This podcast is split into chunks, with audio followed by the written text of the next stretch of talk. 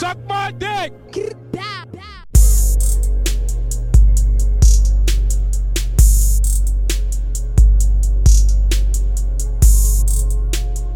Okay, my apologies. Thank you for your patience. I'm ready to roll. All right. We do not forgive you. All right. I'm leaving all that in there too. Okay, so welcome to Put It On Record, uh, the you know podcast about DJing uh, by DJs. Um, this is episode eight. This is a very special episode. Um, I do want to start by saying that um, every time I talk to this person, I learn something new, and that happened earlier today. I learned something new about Zoom. Um, I, I want to say this person is uh, um, very meticulous. Um, very, he's a wealth of knowledge. Um, also a great DJ, a tenured DJ, um, great friend. Uh, welcome to the show, Krate Digga. Appreciate it. Appreciate it. So what's funny about your intro is I taught you something about Zoom, and then mine started acting funny. So here we. Maybe I need to. I gotta double check your sources on that. Then no. Oh, and also yeah. yeah, um, always, always, always uh, proofread and double check. You know all that for me. We um oh yeah, I forgot about ourselves. Uh I'm DJ Bern, aka um Tom Brokaw Tom Burn call, you know, we doing interviews now. that that that one ain't work? All right, scrap that one. Boo. Uh and I'm here with my co-host. Don't fret. Enricio. Right. Um so um with all of our interviews, which we've only had this is the second one, we have a little icebreaker question. Um and so I'm gonna put you on the spot. This is why you didn't get the notes ahead of time. That's we wanna know I'll be sure to bomb it. Let's go. Your most embarrassing moment or gig as a DJ? Wow. Um, that's a great question. I don't really know my most embarrassing. Um, and I don't. I mean, I'm sure there's times where like people didn't think I was good or didn't like what I was doing or whatever. But to be honest, I've been doing this, you know, 25 years this year. So like I've done a lot of gigs in a lot of spaces.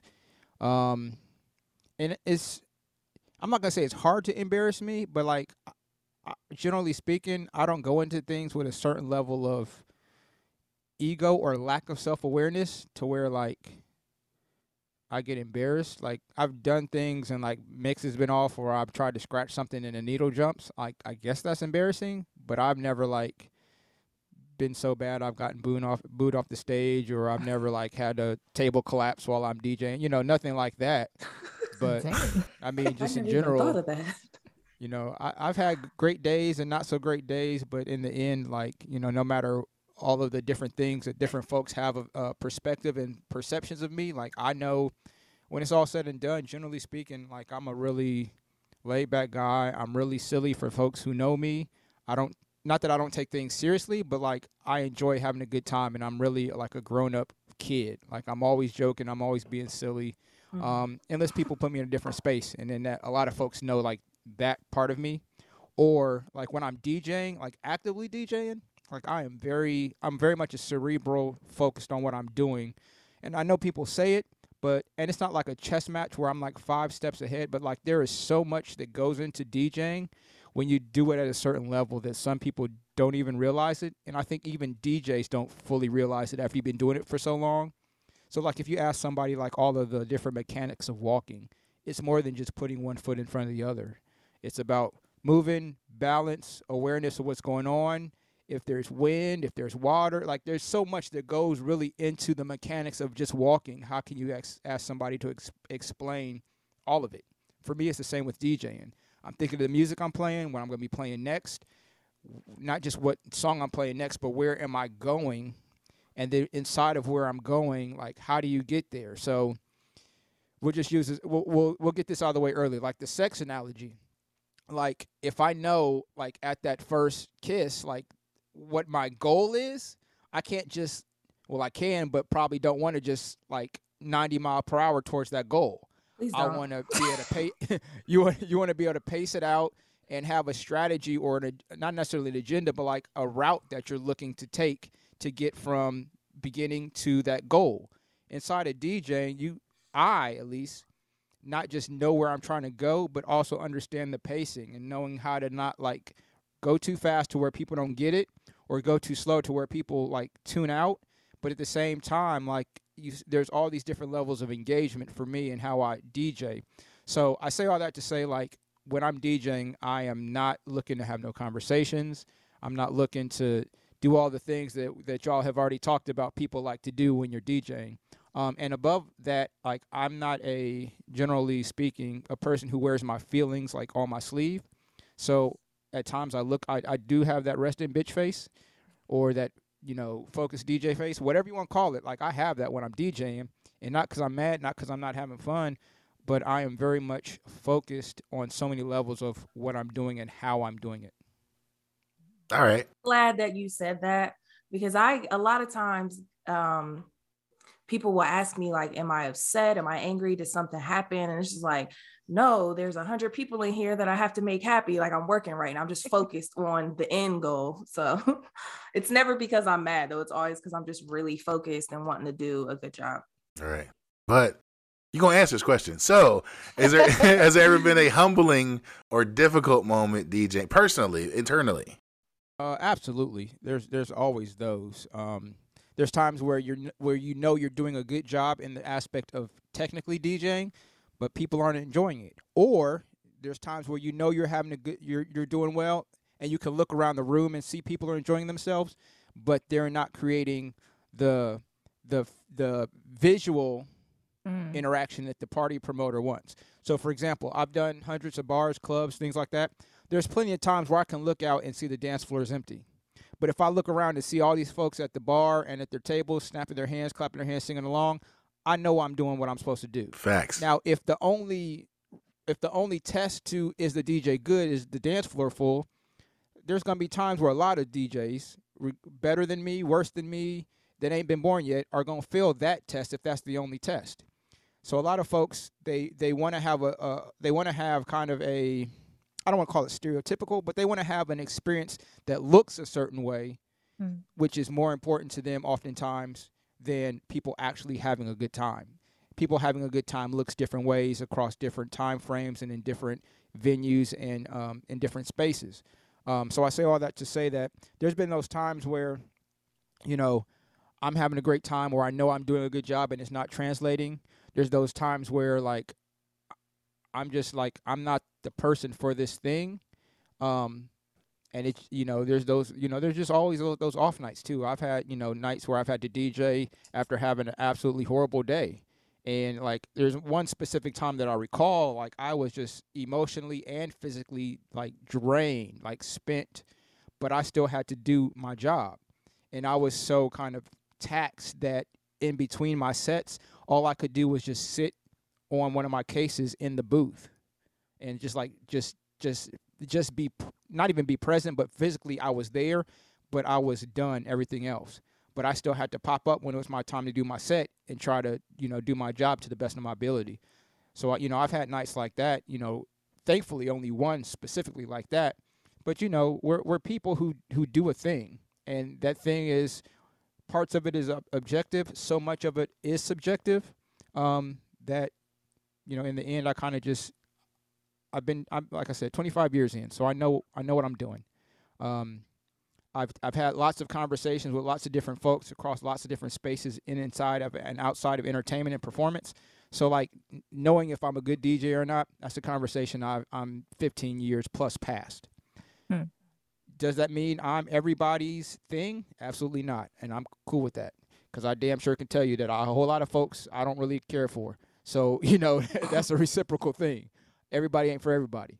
Um, but what's tough is for me at this point in stage in my life, what's difficult is um, a lot of perceptions and perspectives from people who are not as well versed a lot of times those folks have the loudest voice or the or the mm. loudest platform, so it makes it harder for people who are really doing not even just good work, but hard work. People who are working hard, developing, and then people who've been in it. You know, not to take it political, but we just talk about COVID and vaccine. It's like you can feel what you want to feel about vaccines, but the goddamn truth is, there's some doctors who've been studying this shit for 40 plus years, and science is science. So you're gonna find out like, oh, we used to think this. We used to think the the world is flat. It's not even though some people still think the, the world is flat, like, yo, I haven't been to space, but I've seen pictures of the world. It's not flat. now, you know, if you want to talk about whether we landed on the moon or not, have that conversation with somebody else. I really don't give a shit. But I know the world's not flat. But there's some people who really believe that and will go to the literal, ironically speaking, end of the earth to prove that the world is flat. But we have all this science that shows that it's not. Now, if we have science that comes out 20 years from now that said, oh shit, actually it is flat, that counters it, then we can have a different conversation. But once again, all of that that I'm saying leads to a lot of people who have loud opinions, but they're not based on no kind of research, no kind of development, no kind of reading, no kind of practice. It's just what they think. And you feel feel free to think what you think, but just because you think it doesn't put it on par or on the same level as someone who's been engaged with it, who studied it, um, whether they're right or wrong at times. Once again, that's what science is. Science is about having an idea, testing that idea out. Is your idea right or wrong? If you're right, cool. The next page of it may have a different idea that's wrong, or you might be wrong up front to lead you to being right. But once again, a lot of people have opinions that's just loud, and they, you know, just like bad breath. It like it, it, it smells bad, but it ain't something you should be really proud of. So look, somebody just tweeted, or somebody hit me on the side about one of our uh, our podcasts and says, just because I'm a DJ, why do you think I don't know how it goes? I'm like, cause you're not a fucking DJ. What do you mean? like, like, like you can't tell me more. I'm not. I'm never gonna go in a restaurant and tell the the chef how I would make it, cause that's not what I'm here for. Like, I'm, gonna let you cook. But uh, anyways, let's uh, let's get back to Krate. Um, so I want to do this in segments. Um, you know, there there there's the uh the early years of you, um, and then there's what you're doing currently, but I feel like there was a, a shift in DJing uh, when Serato came out. So that's also a point we're going to go. So we're going to go segment by segment. Um, but what I first want to do is talk about you. Like, where you're from, uh, where you grew up, how music influenced you in your childhood, high school years, um, and then um, talk about your college years and how you started DJing. So let's just start with your early years and uh, where you're from. Well, as you can tell, I'm pretty verbose, so I try not to give you my whole life story. But I was born in Canton, Ohio, home of the uh, NFL Hall of Fame. So I remember like around right before uh, or right around first grade, um, I went to one of the Battle of the Bands that they had had each year for the um, Hall of Fame ceremonies. So all the you know different high schools across the, the, the region will come and perform and all that. Um, I saw though one of those, and I went home and I was banging on everything, and mom was like, "Nah, we're not doing that." So she bought, she bought me a drum. so, um, nah. yeah, she she was like, "No, we're absolutely not."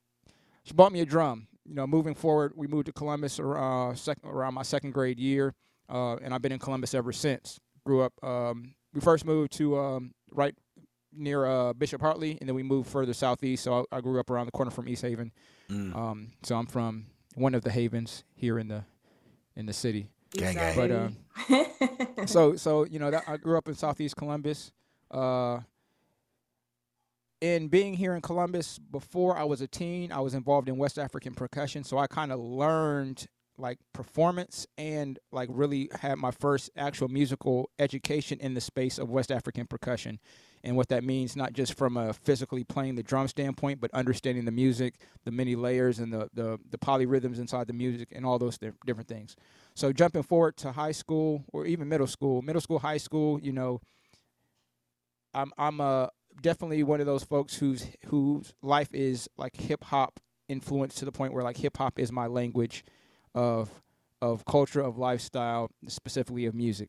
Um, so you know, I, I grew up and and was in middle school and then further in, ahead in high school, engaging in the conversations about hip hop and how the same way people go in front of Congress and talk about, you know, at, at certain points, you know, like the dangers of um, Al Qaeda and radicalization, all that. The same way they sit at the green tables and, and speak in front of Congress about those kind of topics, they used to sit in front of Congress to talk about how, how hip hop was going to be the downfall of American society. And then we used to have, you know, C. Delores Tucker and other folks, you know, running steamrollers over CDs and all that because hip hop was seen as such a, a, an abomination to the well being of the country. So I kind of grew up and was developed and kind of became an adult uh, and a, a preteen, excuse me, a, a teen and pre-adult slash adult in that time frame of the of the mid '90s. So jumping ahead to my sophomore year at Kentucky State University, uh, I was on cross country scholarship, and uh, aside from having had three coaches across three seasons, I had an injury that I, I, I got in high school, so my interest in running was dwindling. Along with the fact that once again I've been in, involved with, with music and performing since being like you know in second grade, give or take. Hip hop was something I was already engaged in in different ways, but had never DJed before. Made friends with the local, one of the main DJs on campus, and he was like, "Yo, you know, come through if you want to learn." I was like, "Cool." Um, and at some point, like we just linked up, and he let me like mess around. So the first time I actually touched turntables in a mixer, I wasn't good at it, but I had seen plenty of Rap City. I had seen plenty of, you know, Yo MTV raps, so I understood the mixer fader works like this. And I had record players as a little kid, and I got, you know, I talk about it in other spaces, but I got my 45s of Mary Poppins and Swamp Fox and all those songs that used to come out on 45s, you know, by mm. Disney back in the day. Uh, I still, as a little kid, I had my little record player, and I would scratch those, no slip mats, and you know, killing needles and scratching up 45s. But I say all that to say I understood the mechanics of DJing. I understood the concept of having polyrhythms and multiple songs. Even in high school, at times I would think to myself, "Oh, it would be cool to hear this beat and these vocals, or this bass line and these drums." So all of those things conceptually were already there. It was just a matter of me having the opportunity to physically work out some of those ideas. So I used to go to my, my homie DJ Sakari, my brother for life, and I, I, always put his name out there. But DJ Sakari used to let me come to his dorm room every night, and I would practice for sometimes three, four, five hours. I would record my practices. I would go back to my room sometimes as late as three, four in the morning, put that tape in and fall asleep to it, and then I'd be back up at six o'clock, you know, for for cross country practice. And I would do that every day, all week. Party nights like Friday, Saturdays when we had parties, I would follow, hang out with him and the crew. I would help pack everything up. And this is the day, once again, we carrying crates. So he's doing a college party. So there, there might be like eight or 10 crates of music he's pulling from. So we carrying all the crates from his dorm room to the student center or to the gym for the parties. I'm helping set everything up. I'm learning how to, to route the mixers to the speakers and all these different things. And then, you know, moving forward, I was doing this for six weeks and I kind of got thrown into my, fir- my first gig. Um, I was already, you know, proficient enough to be able to DJ. I was also able to hook everything up uh, I was also, once again, because I had been performing since such a young age, like I didn't have that kind of fear of being on stage, whether it was public speaking, whether it's presenting, whether it's performance. Like none of that was a problem for me. So I'm going, I'm setting up the the gear, and you know he's like, all right, I'm gonna run downstairs. Go ahead and you know throw something on. I'm gonna run downstairs for a minute. So I throw a song on. He don't come back. All right, party guy keep going. No sweat. I've done this before. Play the next song and then in the next song, and then so you know, like an hour and a half, two hours later, like he comes back, and I'm like, "You good?" I'm thinking something's wrong or whatever. He's like, "Nah, I'm good." Uh, I was like, "All right, well, here you go." He's like, "Oh no, no, you keep rocking. I, am doing a party downstairs." Oh. So my oh. first, so my first gig, it, it, it's not like he set me up per se, but like my first gig was not like I was walking into it to do my first gig. Right, so like again, a setup to me. Right. but, but, but again, it's like I had I knew the crate, crates because I had to carry them. Mm-hmm. I knew the equipment because I had to set it up. I've been practicing for three or four hours every night. So like even in inside of the, the, the learning to DJ, I was learning to DJ the way I was doing clubs. I was practicing 4 mm-hmm. hours a night. So I'm mm-hmm. practicing a club night, or I'm practicing like basically the same thing. So you know, so I know that's kind of a, a, long story, but it gets to where like so my development and the the quick uh, the quickness with which I'm doing my first gig isn't because like it, it's I won't say it's normal per se, but it was just it, all those different things came together where I had the access to be able to practice four hours a night every night for six weeks. I was with the crew of DJs who were showing me things. They weren't hiding information or they weren't saying, you know, you can't can't rock with us until you get your own gear. You can't, mm-hmm. you know, I was welcomed into a space to learn. So I came into that space to learn to DJ, not necessarily to become a DJ. Mm. Um, I don't know if I said this on this podcast. I have a terrible memory, but when I was at elementary school, shout out to Livingston Elementary. When we had free time, um, you, you know, you could do different activities in the uh, in the room and they had like a record player where you can like go listen to like books on album or whatever. And I remember it was a Star Wars album. I used to go over there and just scratch on it. Like, like I was I wasn't listening to nothing they were talking about. I just went over there because I, I, I like the sound of it and because of Juice, which is that's influenced everybody. So I always wanted to do that. Uh, um, and that was kind of like a similar story as far as like just being able to know the mechanics of it and being able to put your hands on it. I do want to ask. Um, so you talked about your first gig. Um, I'm com- I'm coming to find that a lot of people, rappers and DJs, their name ain't their first name. So where'd you come up with Krate Digga? And uh, was that the original one or no? So my my it, it is no, it's not my first DJ name. Um, I came up with Krate Digga um, in part because even as I was learning to DJ before I had done my first gig, I'm a I'm a I won't even say a student at the time per se, but I was into music. So I grew up with parents who, you know, bought their own records individually. So like at my house, my mom's got records with her name on them. My dad's got records with like that's a, that's a cultural thing. Like mm-hmm. your parents, whether they bought them married or they bought them and then brought them into the house together, like whoever bought that album and it belongs to, literally wrote their name on that album because this is my album. So I grew up with mom having records, dad having records. We would listen to the music throughout the house sometimes, but mainly in the car a lot. So I heard a lot of Funkadelic, a lot of Cameo, a lot of Stevie, a lot of Gregory Isaacs, Supercat. There's a whole lot of different artists I heard growing up. So moving forward to when I was actually DJing, I already understood the concept of, oh, Big Poppa is just between the sheets. Or this song is really just a remake. Like, so I already had that understanding of the generational kind of links inside of music, specifically specifically through hip hop and sampling. Mm. And even if the samples weren't as clear as like those examples, I was Mhm. aware and understood the concept of sampling.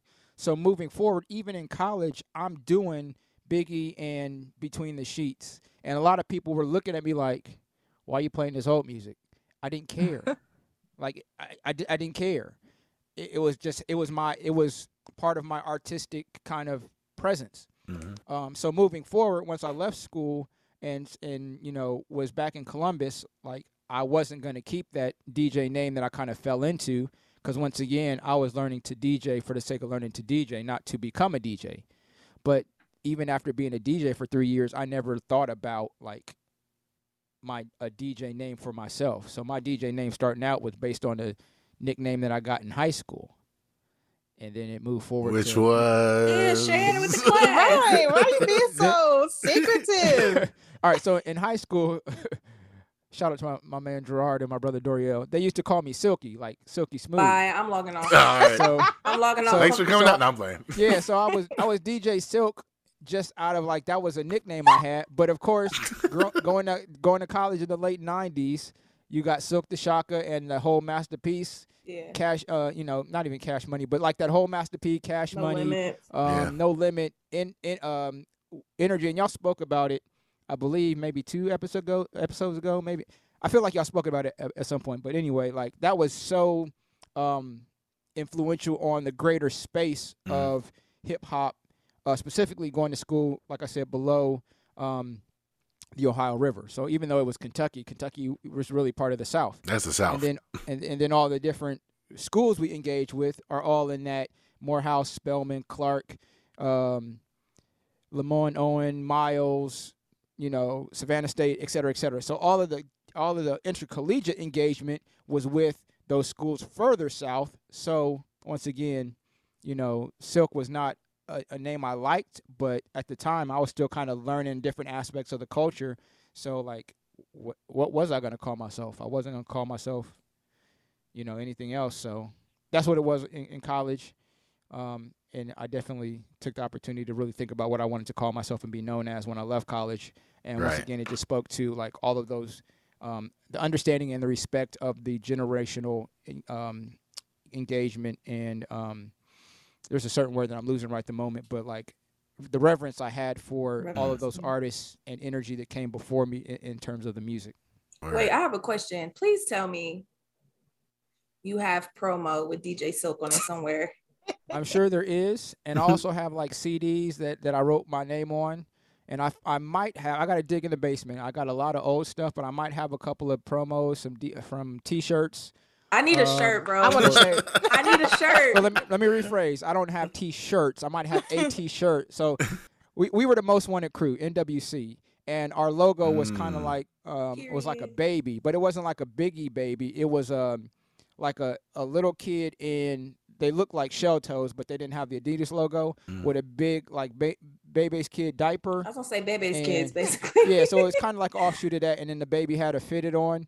So like we were the most wanted crew, and like the baby was our logo. So we might have like I might have a T-shirt where the baby was on the T-shirt, and then like one of our mixtapes was like, and we getting into like college politics and stuff that people don't have the backstory or understanding for.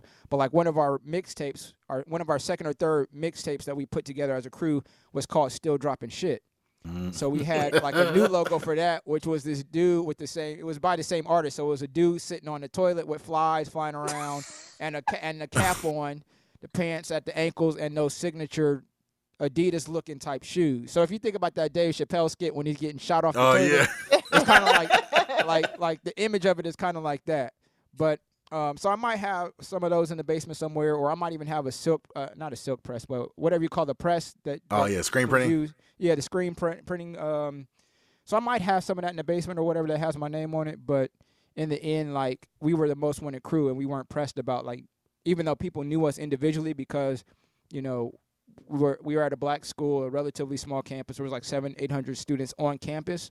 So you pretty much know everybody on campus. So as individuals, we became known, but really people understood like we were the most winning crew, and you know that's what the engagement was. Who was in about. that crew again?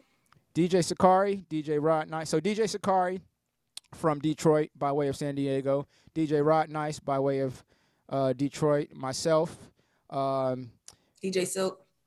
of course, DJ Silk by way of Columbus, Ohio. Uh, then we had like my, my man. Uh, he he called himself Magic Mr. Mike. He was actually the artist who did the uh, artwork, and he was kind of like one of the MCs.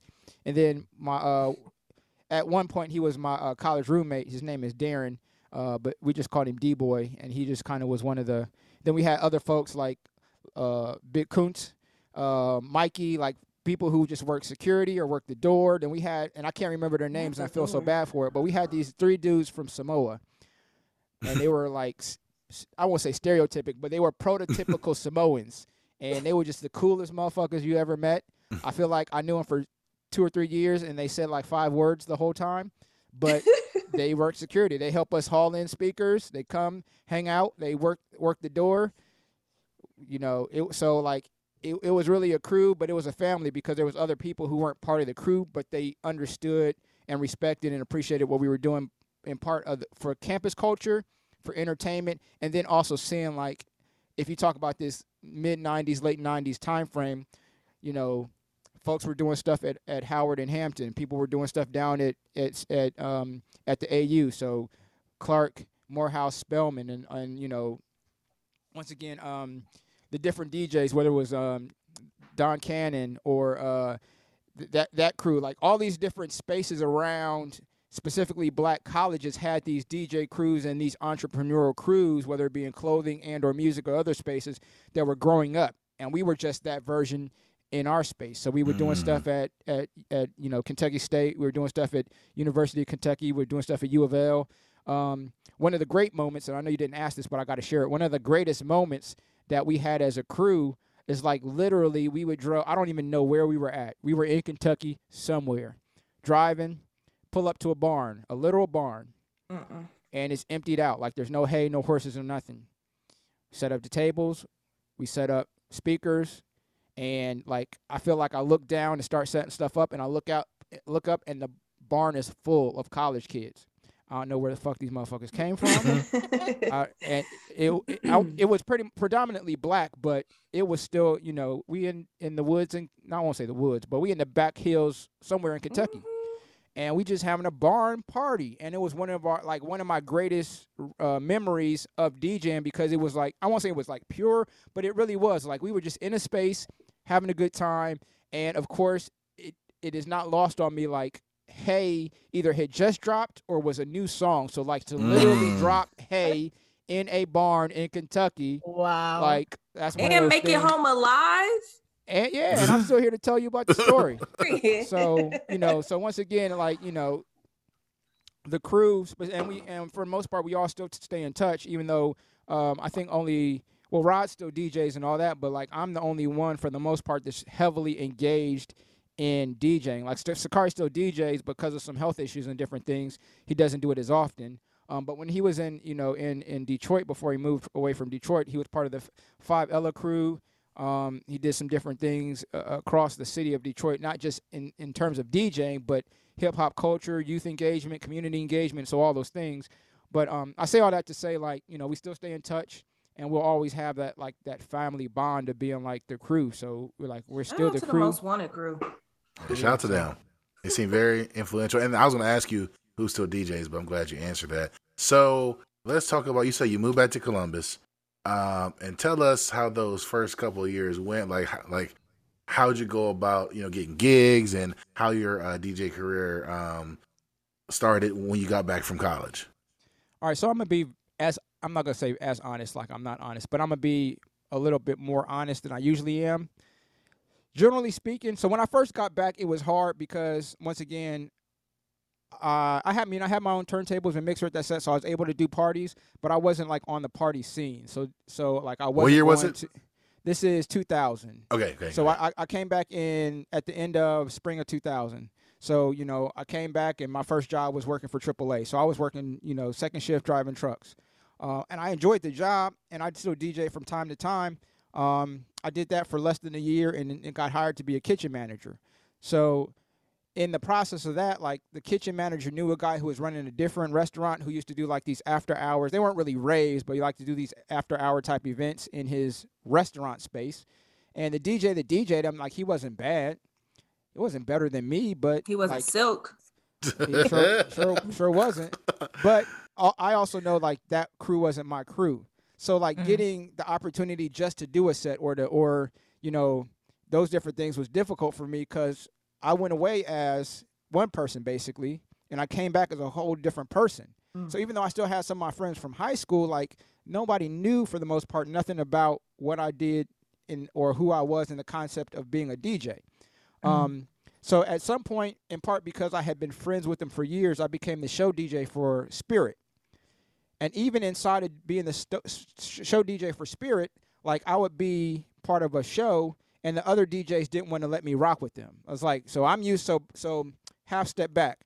By the second year of me DJing, our campus parties changed. We weren't just doing two turntables and a mixer anymore. We were doing four turntables, two J, two DJs for four hours. Mm-hmm. So like all of the campus parties became us two at least two guys, sometimes three of us DJing for these campus parties. So I'm dropping instrumentals, Sakari's dropping the acapella, or we doing blends. We doing all this crazy, you know, crazy four turntable stuff at any like every campus party. It's not something special, not just Central State weekend, but like every campus party is a fucking crazy. Anyway, so like I have that skill set and different skill sets. So I'm doing shows with with Spirit and we all DJing for the different artists. They don't want to let me spin with them. So like they don't want to give me a set. But then it's like, all right, well, let's just all DJ together. You drop a song, I'll drop a blend. So even if I'm dropping blends along with them, they feel in a certain way. Now it could be just me being mistaken and having a, a certain perspective that don't factor in what they were thinking or whatever because they weren't really communicating. But I really think like half of these motherfuckers can't really blend. So me dropping blends on top of, of these motherfuckers who can't, who, Do it. can't A- who, who's struggling clues to hear, bomb right there.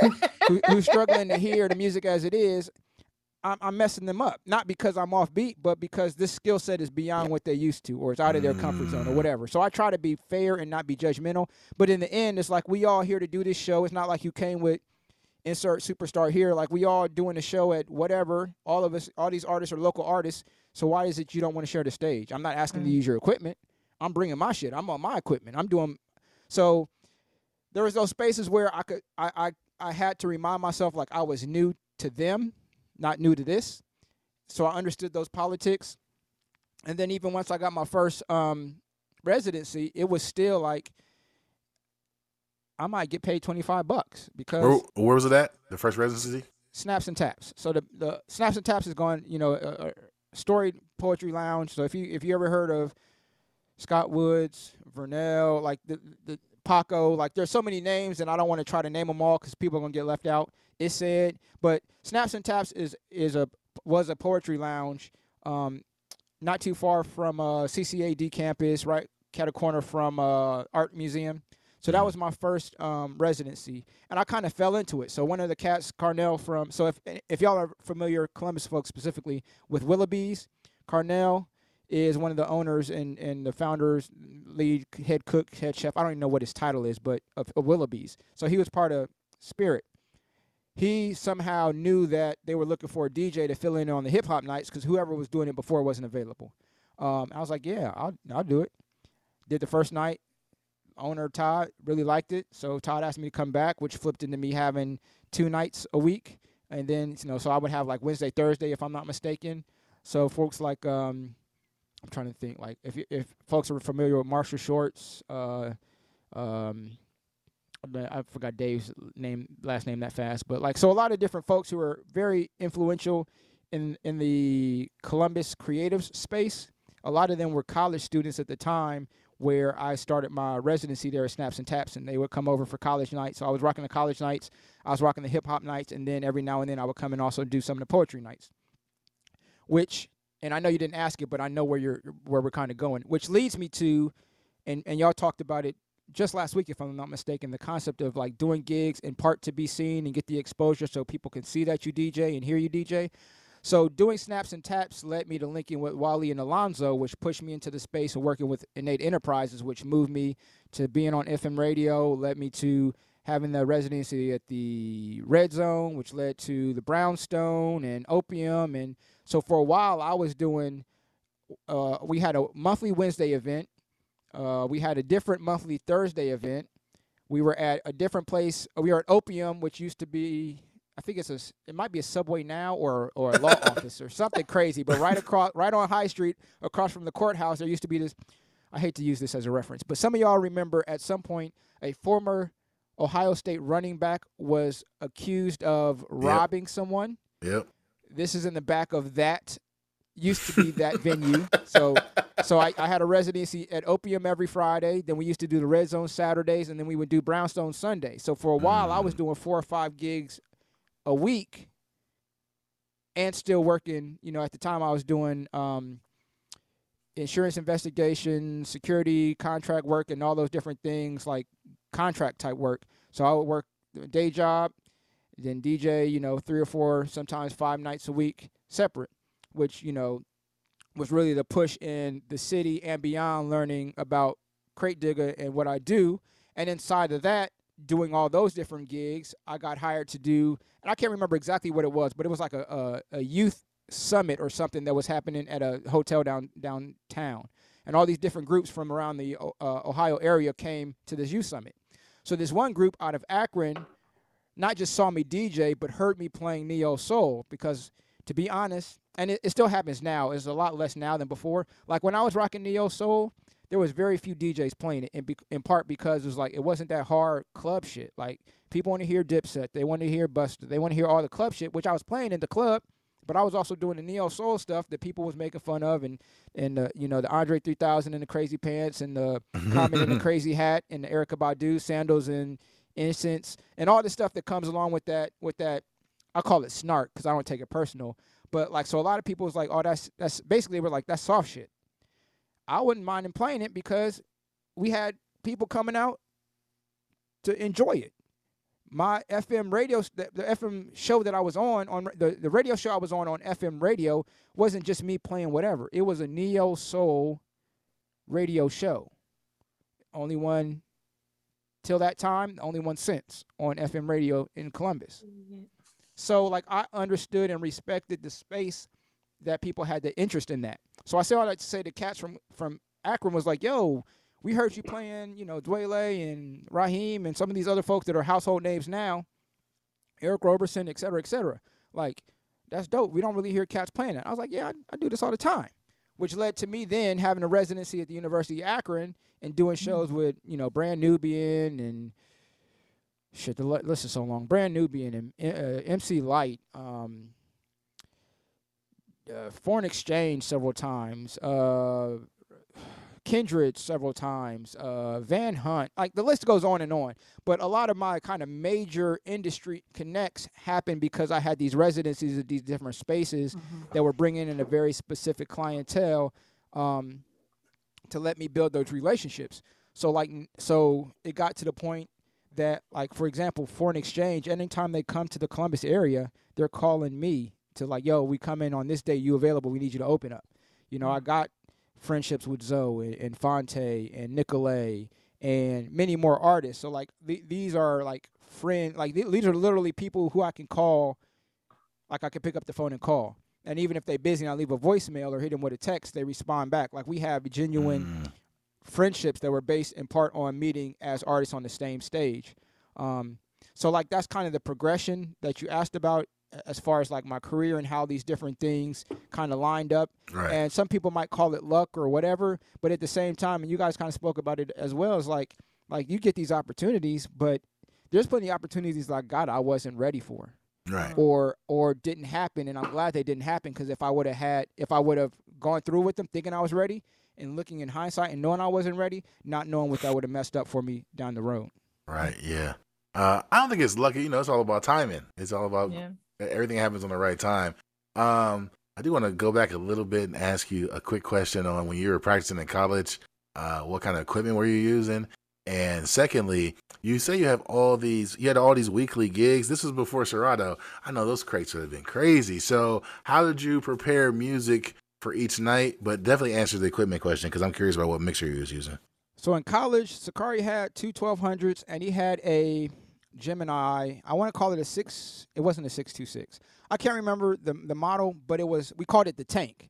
It was a four channel and it was one of the, the the long mixers. So I don't know like what y'all's mixer understanding or or, or reference points are, Mhm. but it was a four channel mixer that had the long setup instead of a, a vertical. It was a very much a horizontal mixer Horizontal. and then it had EQs and and it had the um the the switch the Yep. line phono switch at the top Yep. so you could do um transforming with the switch if you wanted Mhm. and then um I can't remember if it had a, a master volume fader or a master volume knob but we used to call it the tank and it was just a long you know four channel um Gemini mixer but he had the two techs Rod had two techs and he had a I think Rod had a a Pioneer but I don't remember which one it was. It was one of the gold plated ones. So one of those kind of infant. I think it was 07, 05 or 07. And then at some point, uh, Sakari upped to uh, a Pioneer 07. Um, so for those who are not familiar, like if you look at any of those like classic DMC, mid 90s, late 90s DMC kind Yeah. of DJ battle mixers, like the Pioneer 07, 07A, sometimes the 05 were like they were the best. They were considered the best mixer for hip hop DJs, especially turntablists. I had a uh, real quick. I had a Gemini. My first mixer was a six two six. So yeah, Yeah, mine, uh, my, my first one was a 626, but my first turntables were the Gemini DD, I want to say like S50s or something. They were direct drive, Mhm. but like they didn't have a motor that, that the got. oh yeah, So part of part of why that was good for me is because I had had had to develop a skill set and a touch to be able to Mhm. do all these different things on my Gemini's that I was practicing doing on the techs. So I would practice things on the techs, but when I got my own turntables, those DD50s don't respond the same. So I got to Yeah. be able to f- develop my touch um, to to to do the same things on my own equipment. So down the line, when I didn't have the financial resources all the time to buy 1200s, I was using Numarks. Mm. Now, the Numarks I was using, I, the TT 200s, I loved them because they were relatively those. light Yep. and they had a plus minus of 10 instead of 8. yeah, so when I was doing stuff with a band, I had a wider level of flexibility creatively because I had those extra 2% of pitch Mhm. control on the top and bottom half. And once again, they didn't have the same motor that the Tech 12s had, but once again, because I had a certain touch, I didn't, and, and I, I don't want to say this, judge, I try to say this without judgment. I didn't require the the turntables help in that way because I had the touch. So everything I did on the Geminis, I could do on the Numarks, and I could definitely do it on the 1200s. But I didn't have to have the 1200s to be able to do all these different things. I also want to emphasize that they were lighter. They're super light because uh, 1200s are heavy for no reason. And I also want to point out real quick before you continue that he uh, Craig has mentioned several times that on a certain episode we said something, and I appreciate that because that means I he actually listens to every episode. So we got to Oh, watch what we say because he's always listening. Oh well, now I'm self conscious. I'm like, oh my god, I know I'll be clowning on this show. Like I gotta Oh, step oh, it up a notch. Oh, don't don't worry. I don't I don't think much of you before, so you don't. Have to nah, but yeah. So um, you like I said, you mentioned um different, you know, Dipset and all that, and and, and you doing neo soul and all that. So that's a bunch of records because this is before Serato. Um, about when you go to a gig, about how many records would you have on you, And also, like, how did you go about shopping for records? All right. So generally speaking, back before I started using Serato, I would have four cases of records. Um, I, and depending on, on what gig I was doing, like those four cases would change out. But I had four cases of records, which held about 40 to 45 records apiece. And then I would usually have a backpack that had all of my reggae records in it. Um, so I would, at minimum, I would have four cases in a backpack that had music. Um, so when I was doing like the red zone, I knew that there were certain s- songs that they want to hear because at this time I was doing the front room, the standard lounge. So I was responsible for that neo soul kind of future groove, and then Steph Floss had a residency in the main room, so he was doing like the heavier, more I won't call it hardcore, but straightforward hip hop stuff. So mm-hmm. I was able to focus on having, you know, my my oh. Dwele, Raheem's, Yeah. my Goapeles, my Kindred, and all those different artists I was playing, and I could max out my crates in that, and then do some old school classic hip hop like EPMDs, Black um, Black Sheep, et cetera, et cetera. So that was kind of my the mainstay of my crates for the Friday nights. Flipping to the Saturday nights and the Sunday nights, I had I had a bit wider range, so I'm playing, you know, still some of that same stuff, but once again, I'm I'm flipping my and I these are the four same four cases, so it's not like I got four cases for each night. So I'm taking all those records out, then putting in my Redman and my uh, uh, Amerie and my Jay Z's and all the stuff I need for the more hip hop or more wider range club stuff. You know, the Ludacris's and the Slim Thugs and all the stuff I was doing for the um when I was d- DJing at the Cove and doing um Brownstone. So like once again, it was those four cases of records. So so once again, four cases of records, backpack with reggae, but I still had a bag that had my mixer in it, and I still had cases that had my turntables. So when you talk about loading into the club, it's two turn, it's a trip with two turntables in a backpack, another backpack with music and two cases of records, and then a third trip with two cases of records. And that's not to mention if I got to bring, you know, sometimes I would have another bag that just has my headphones and extra needles and, you know, just just that once again, as y'all mentioned, like that bag of stuff you need as a DJ. Now, because I didn't have to bring sound for most of these, it was a little easier because I didn't have to bring XLRs and all those, but I still need to XLR for my mics. I still needed to make sure I had XLRs to make up for whatever the sound guy or whatever venue say, oh, yeah, we got sound. You walk in, you be like, this is trash. so, like, I had those things to be ready to fill the gaps, but it was, it, you know, it was DJing, you know, pre Serato was very much a physical engagement as well as a, a creative. It was a physical engagement before before you even got to the space of being able to be artistic and creative. I'm actually shocked by all of the items that you had to carry because I know how tight these spaces are. Right. Like now, I can't imagine. Like, where did you even put all this stuff? you you figured it out. So like at the red zone, it's like I don't know most of I don't know I won't say most of you, but I, I'm sure a lot of folks haven't seen pictures of what that space looked like, you know, 20 years ago. But basically, the turntables were up on this old counter that they bracketed down to cement blocks on the on this. It wasn't even a stage; it was just like a step up. And on the far right side, there was a monitor speaker. So the monitor speaker sat here. We had the turntables, the mixer, um, and then you know my Red Bulls and waters and cranberry juices and all that would sit right by the monitor. And then behind me, I had a little bit of space on the floor, and then there was a window that looked back into like the VIP lounge that was behind the DJ booth. So I would put two cases of records up in that window. I would put everything else on the floor, and you have to make it work. You know, other spaces have you know even less space. So when I was in the Brownstone in the basement, I'm down there with a three, four, five piece band sometimes. And this is back like so. Once again, I'm I'm telling some history here. Like this is back when they had that fish tank in the basement. Mm-hmm. So this is before like it was. I can't remember what it's called now, and it- it'll come back to me. But like You talking about the when you- Pelican Room, right? yeah, Pelican Room. So before it was a Pelican Room, and it was some other things before it was Pelican Room. Like you used to be able to walk downstairs, and then you, when you first walk in the space, you're looking right at the bar. You move around to your right, and then curve around into the main space. There used to be a way where people could go to the left and back, and it, it wasn't really like a hallway, but it was like a hallway with a yeah. and you could come around the other side and there used to be this big ass fish tank in there. So people used to sit on that back side where that's where that kind of dead end is now. People u- be- used to sit there. The band and the dj would be in the main space to where people perform now.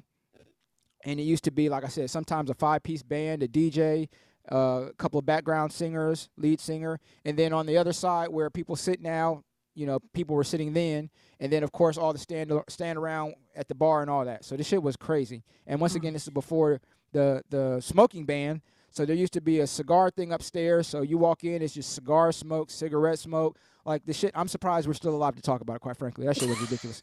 But anyway. You know, so once again to the space, it's like you just made space. So like I just you have to pick out my corner and once I got behind the tables, I was there until the show was over, unless I absolutely had to leave because there was nowhere to go. I just put my records behind me on this little, like, this is like a little ledge or step up, you know, before they did a little bit of construction. That I just stacked them there. I pulled my table back as close as, as I could without being feeling like I was going to fall backwards into the wall. And we just made it work. And the shit was crazy. And I'm sure it was against the law to have as many people in that basement as we did. But, you know, we so did I'm what sure, we did. I'm sure like you had to really know like your crates or your cases. Like you couldn't just arbitrarily throw vinyl in something. Like you kind of had to have like maybe a, a system. System. That way you weren't up there just kind of like where, So where yes, is it- that one? yeah, yeah. So I definitely, as with all things, like I, I'm a very systematic person. It's like I set certain things up so I don't got to think about them because I want to leave that space for me to use that brain power to do other things. So with that being said, like one thing that I loved about DJing pre Serato is I could look at my crates and I could see what music I had. So even if I wasn't looking for that record, I could see it and I had that bookmark in my mind, like, all right, I'm gonna come back around to that.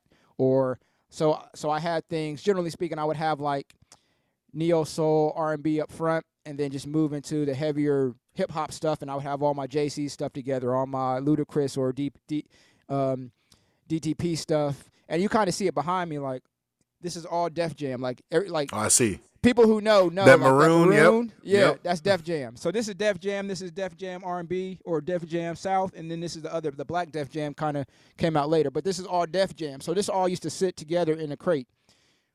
All this right here is gray.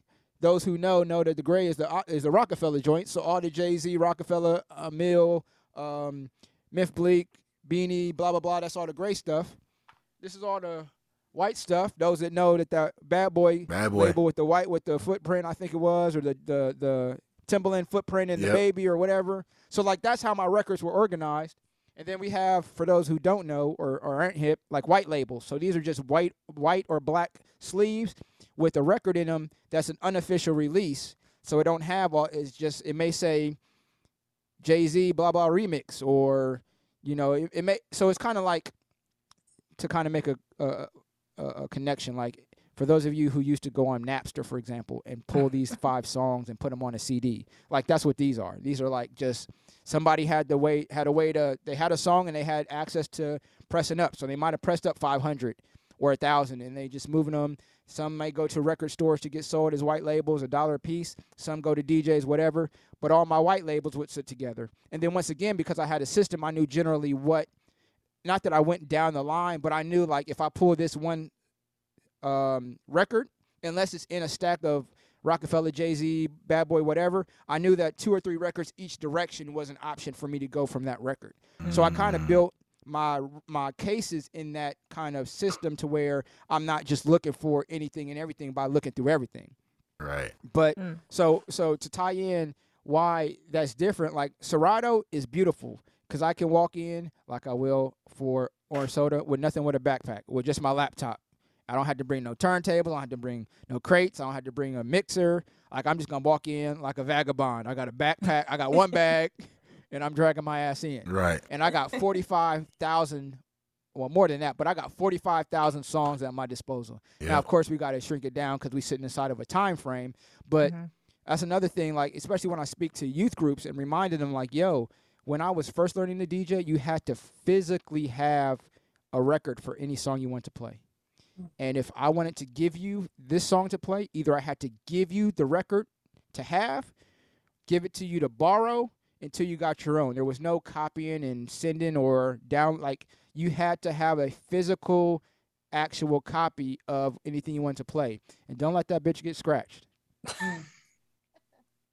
That's why you got to No. buy doubles. Yeah, or- yeah, or don't let it be something that you've had for years and you just came across on the humbug and don't know where to get another one. Right. So like there's so many different um I don't want to call them hazards, but like it was just a different engagement. Um So I appreciate being able to physically see all of my records to know what I had to pull from. Mm. So my brain can kind of do that like in the background while I'm DJing, as opposed to looking at a screen and thinking like, hmm, what am I gonna play next? Knowing I got fifty thousand choices. That's the uh, Um, and uh, if you use CDJs, you don't even need a laptop. You just use a jump a flash Yeah, drive. yeah, That's even less. I ain't gonna let them stun on me though. So look, if you look back here, I got God. one one corner of that- records. He, I he have got, at a, least- he got he got a target cube. You got one Right. target cube. I have one cube, but I definitely have the. uh I got some Def Jam. I got some Bad Boy. Um, I got some. I got Astro World. I got, I got some shit in there, you know. Yeah. No, but um, so Serato. So I feel like I said this on the podcast. If I had to carry crates, I I would be the dopest graphic designer or something else. Because ain't no way. I mean, and, and just the financial investment too. Because uh, when I started DJing, you know, um, Bearshare and all that was going crazy. So I could just download the songs for free, allegedly, allegedly. Um, Allegedly. but so, in your opinion, because uh, shout out to Trav Dave, he told me a story about how you was Which like one? Oh, about wait, wait. Let's back up. He told you a story about me, or he was just telling you a story. uh, a story that involved Okay, you okay. about. Serato. Oh, wait, wait, wait. All right, now keep going. Keep going. nah, um, so I guess um, I'm, I'm loosely telling a story here, but uh, um, J. Rawls messed with the uh, the uh, Beatnuts, Yep, yep. And so and so he had, he had the New York Connect. So uh, he he got his hands on Serato and brought it to Columbus, and I guess he was one of the first ones with it too. So Serato really, when I first started um, DJing, shout out to Paz too, because he went to high school with my sister. He was over my sister's house. I remember when I said I wanted to be a DJ, he was there. He said, "Get Serato. It's going to change your life, and so and it's going to take care of everything, make it so much easier for you." And that was in 07. So I feel like Serato changed changed the game, and I also feel like technology um, makes it it's an easier point of entrance. So that also opened the floodgates for people that weren't as passionate about it. So talk talk to us about your experience with Serato early days and how you think um, not only not just Serato but you know CDJs, um, other CD turntables. You know, uh, Technics had CD turntables too. Just t- talk to us about how technology, but specifically Serato, um, affected your career and just affected DJing culture overall from your perspective. All right, so for me, there's a lot of different like little cut-ins that I'm gonna try to add to this as we move forward to tell the whole quote unquote story. Um, but yeah, so J. Rawls through his connect with with uh, Rhettmatic of the infamous Beat Junkies was the one who, to my knowledge, now I'm not gonna say he was the absolute first, but he was the one first one that I was aware of who had Serato in in Columbus. So I was like, Serato, what? Uh, explain it to me again. It was like, yeah, there's this box you plug it into. I was like, whatever. And I went back to you know being crate digger. so Krate at one point, one day, I remember O walked into the club to DJ Shout out to my set. Yeah, and he just had a backpack, and I was like, "The fuck this? What the fuck is he doing? like, what kind of?" And he plugged this box in and ran these wires and had a laptop, and I was like, "All right, I'm out. I got another gig to go to. I don't know." So I say all that to say I was a very slow adopter of Serato. Even when I first used it, it wasn't. It was Serato, but it was Scratch Live. Yeah. Scratch Live and Serato DJ now are not the same. Scratch Live in 2015 and Scratch Live in 2007 are not the same. I did not like it. I mm. could feel the latency. Even if it was very minuscule, I could feel the difference between rocking actual vinyl that I had been doing every night, every weekend for seven, no, actually 10 years by that time. I I could tell the difference. It was, it, and once again, it wasn't like, you know, two cans connected by a string kind of crazy latency, but I could feel the difference. I didn't like it. I was cool on it. I think what really turned me around to it, in part with the improvement of the technology, at some point I was going out of town to do a gig. And what I paid in baggage was equal to or nearly more than what I was getting paid to do the gig, to get all my records, my cases, and all that shit to the to the to the venue. So I mm. was like, I can't. I'm, either I stay in Columbus and only DJ in Columbus, or I got to make some changes. Um, so I, you know, started working with Serato.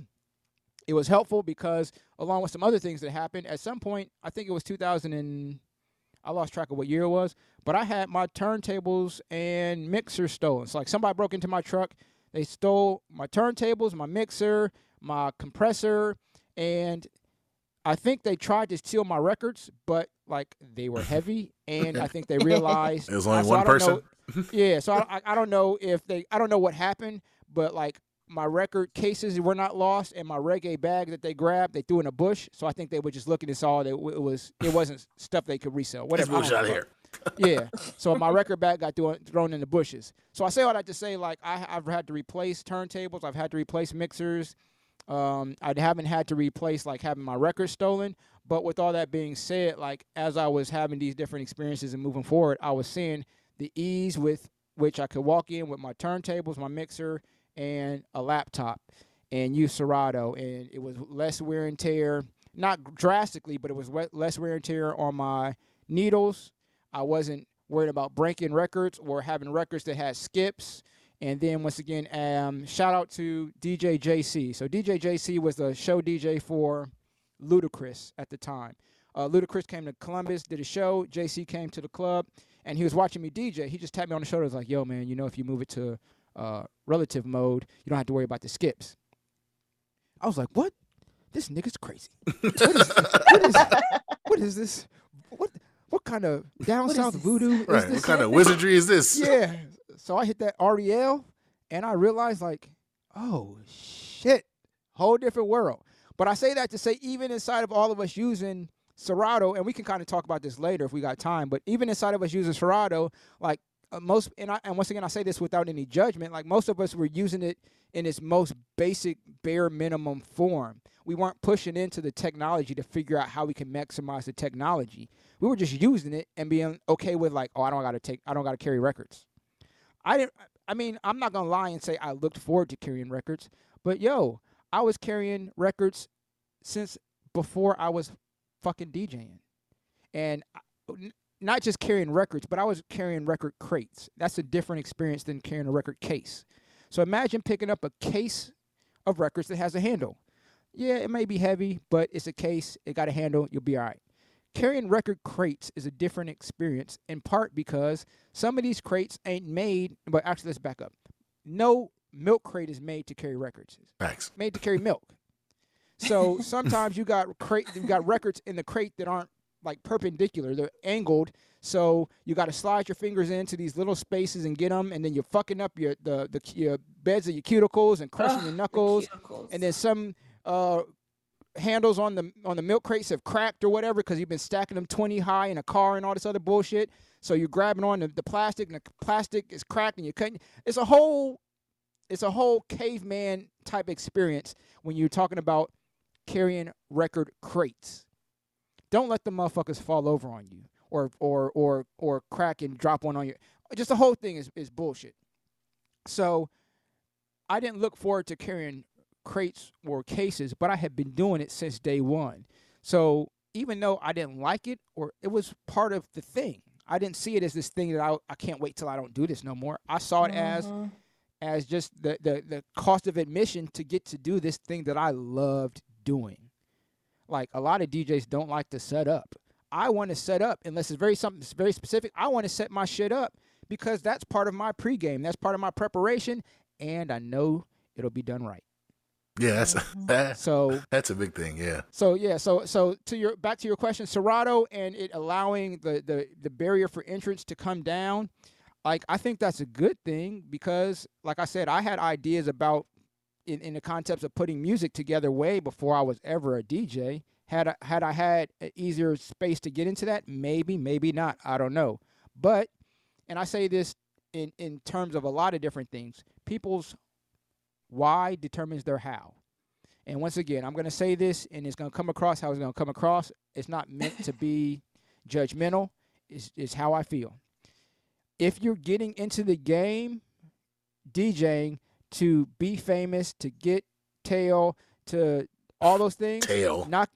not I was going to say his something age, else. ain't he? He's showing his no, age. I, no, see, I'm, I'm trying, and I don't know why, because y'all know I cuss like all the time, but I'm really trying to like be selective. But like, if, if if it's about getting guys or girls or both or whatever, like, I'm not mad at you, and I don't have, I can't tell you that's not a good reason or you shouldn't do it for that reason. But you're not gonna invest in seven hundred dollar turntables, a sixteen hundred dollar mixer, and you're not gonna spend two hundred, three hundred dollars a week at times on wax if like I'm just doing this to to get my name on a flyer or because by being on stage and having people come up to me it boosts my ego or I just want to or once again it don't have to be like nefarious or bad. It's like oh I just like playing music you know, at this little bar or club or whatever, and it's just fun, and I, I don't, I, I enjoy doing it, so I just come and do it for drinks and chicken wings or whatever the fuck, why, why ever you do it, I don't care. But once again, wings. your why determines your how.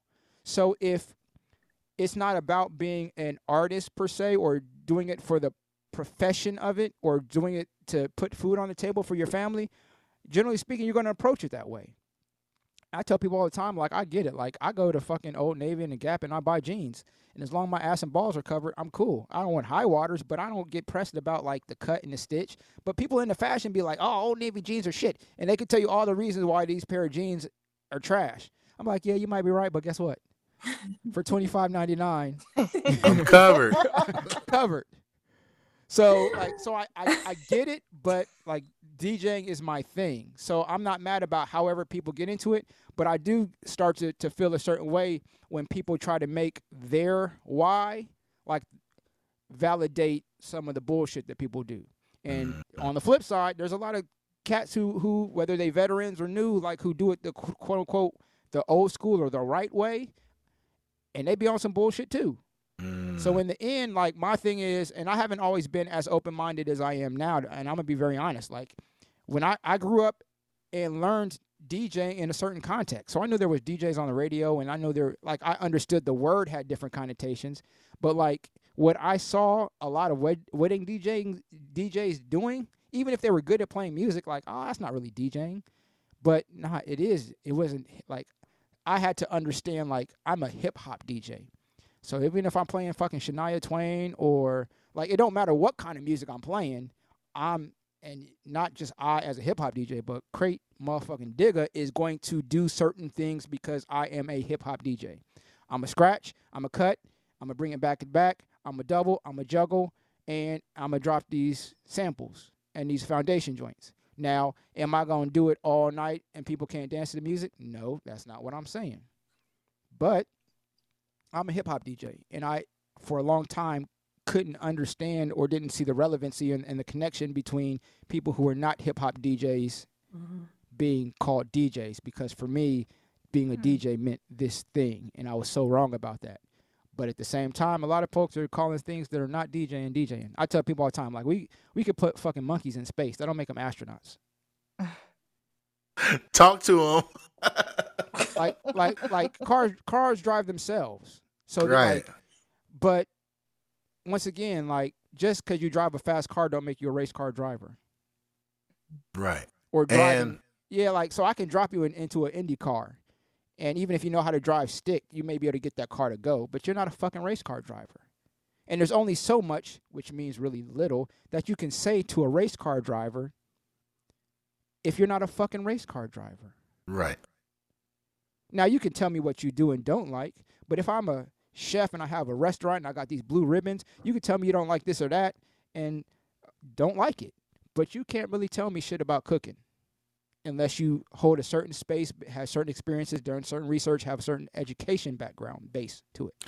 And I think Another that's where we at. A lot of people's uh, once again, a lot of people's opinions get held up in the same vein of people's professional experience, and that shit ain't always the same. Mm. another great analogy is that uh I was asking somebody like it uh in your this is a photographer. I was like if you're in your opinion, if nobody's if somebody's never developed film, do you think they're a photographer? He was like, "Oh, you know there's different you know, ins and outs." I was like, "Cool." So does that mean that somebody doesn't own records, then they're not a DJ? And it was like, "Oh, I see what you mean." But on the flip side, because you just because you develop film, don't mean you're a dope photographer either. Like you just know how to do one skill. So I think it's you know Yeah, and I It- think part of the problem is we get so I won't say we, but generally speaking, like there's been this more recent and it, more recent because technology allows it this push to have the title.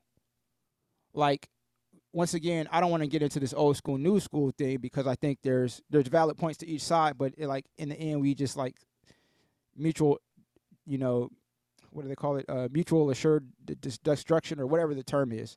But like you couldn't be called a DJ until you did certain things, and not just physically doing, but like you had to show a certain skill set before you could even be called a DJ.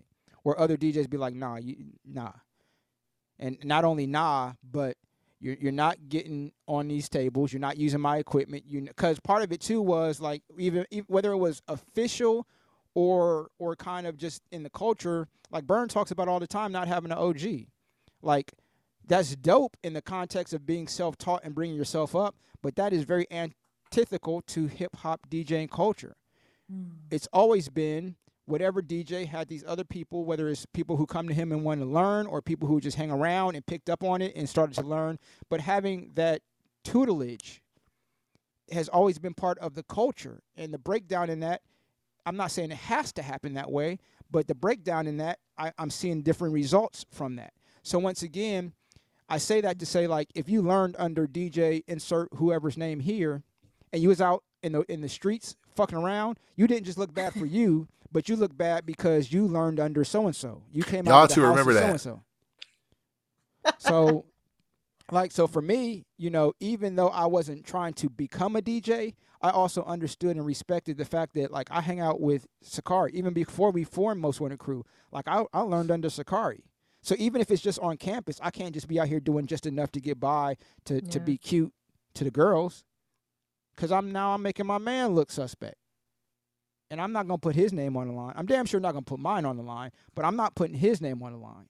So once again, like the the there's different culture spaces that are shifting and my whole point of this part was like people are so focused on having the title. Like I'm to be able to list all these titles of these things that you do just Mhm. because you do these things. Like I've put on events, but I'm not a promoter. Can I put on an event? Can I plan and put on an event? Yes, but I'm not a fucking promoter. I'm not. Now I have some skill sets that allows me to do some things, but I'm not a promoter. I'm not. I know how to make promoter, noise with a guitar. I, I, I know how to make noise with a guitar that's that's that's that's melodious and harmonic, and I use guitar inside of my productions. But I tell people all the time, I'm not a guitar player. I know how to use the instrument, but I'm not a guitar player. Same thing with piano. I know how to use a piano to add to my musical productions, but I'm not a piano player. That's why a lot of people think they play music and they a fucking DJ, and I'm like, I'm not the one to say no, but I'm saying no. you can say no. you can say. Uh, so you started. Uh, tw- you're 25. Yeah, you started '97. Yes, sir. Risha, what was you doing in '97? I was Swim- swimming? potty training probably. Riri, what was you doing in '97? Drinking. I, I was 10. I I was a Monroe Oh. Eagle middle school. So my point is that Krate been What I was doing? DJing literally since some of y'all was shitting in Pampers. So like, yeah, if, if anybody He says can say whatever he wants. he can say whatever you want. He can say whatever to he me wants. and anybody else. I do want to have like a real quick full circle moment, and then we'll get into some light questions. Um, Krate is the reason why we're here, not just this interview, but the reason why this podcast exists. And let me tell you why. Way back in the day, the first person I knew that had a podcast was Krate Digga, um, and I still listen to that Dwele mix to this day. And um, I think it was a Lupe mix too. There's a couple of them. Um, and so I was like, oh man, how, like I don't know if I asked you directly or I just found it on my own, but just uh, on the Mac that they they had an easy way to set up a podcast and a website and upload your own mixes, and so that's how I started WBRN Radio and doing my own mixes, and that was in 2010 or something, and then I just stopped doing that last year, and then that's why we're here now because this is a podcast. So like I said, full circle moment because that was inspired by what, what I heard him do. Um, but I do have a very light question to ask you um, that's not on the list. Um, you're the only person I've seen eat candy when they DJ. What's the what's the point of the candy, and what's some of your favorite candy to eat while you DJing? All right, so I have a horrible sweet tooth, and I, I I'm not ashamed of it. Anybody who knows me knows I have a crazy sweet tooth. Now, in the past, well, this year specifically, I've I've had a very intentional push to not drink Red Bulls, and so we are here like mid was it mid early February, and I've I've had like a half a can of Red Bull to this point, which is a big deal because I usually drink a Red Bull a day. With that being said, like most times, unless it's very very specific, I don't I don't eat while I'm DJing. In part because anyone who see me DJ knows I'm touching the rec- records and the mixer a lot, um, and not just for the sake of like not getting food on. Like I'm an active DJ. I don't have time to stop and eat. And No snack. downtime. So like so for me, just to get that that sugar rush and be good to go or to snack on it. Like it's just easy. I can grab a bag of jelly beans or some dots or and so I'm answering both questions at the same time. Some jelly beans or some dots, um, Dots. raisinets, M and M's. Dots is fire. Chill, chill, Dots chill. is showing your age. My So- mama's so- favorite candy is dots. I mean, it's not like it's not like I bought like a box of dots, in '84 and I'm still eating out. like they sell them in the stores now. Right. You they like sell them saltwater currently. taffy too? Is that your jam? That's Yep, actually and- good. peanut and, brittle. and like, candy what's and, that? the, can- uh, and candy cigarettes, all of there. that. candy cigarettes, pop caps, all of that. What is that? I'm what is that stuff that used to come on the, the paper, the little dots that you used to? Oh, Oh, wow. Anyway, I, I don't I don't eat those. I'm just Okay, telling cool. you how old I am on this old ass candy I remember. Anyway, so like it's just it's it's part because of my sweet tooth and in part because it's just a quick sugar rush. I can get what you know snacking on something that's not gonna make a mess that I can throw in my backpack, um, and just and just keep going. Yeah, because Didn't you have your brother bring you some candy at one of your gigs? I'm sure. I'm pretty multiple ti- sure. there's several times where I will put out the back signal like, "Yo, I It's an emergency. yeah, like anybody on their way up to Pelican Room." Like, so shouts out to my brother. Shouts out to DJ Jama. There's a couple times where people very specifically are like, like either I know that they're coming or I'll just put it on Twitter like, "Yo, if anybody's coming up to Pelican Room, um, a brother could would appreciate two Snickers." Some If I'm not mistaken, I I don't want to swear to it, but part of me feels like when I did orange soda in 2019, Jama brought me two Snickers. If I'm not mistaken, I think Jama came through Yeah, with a couple. Of I think so.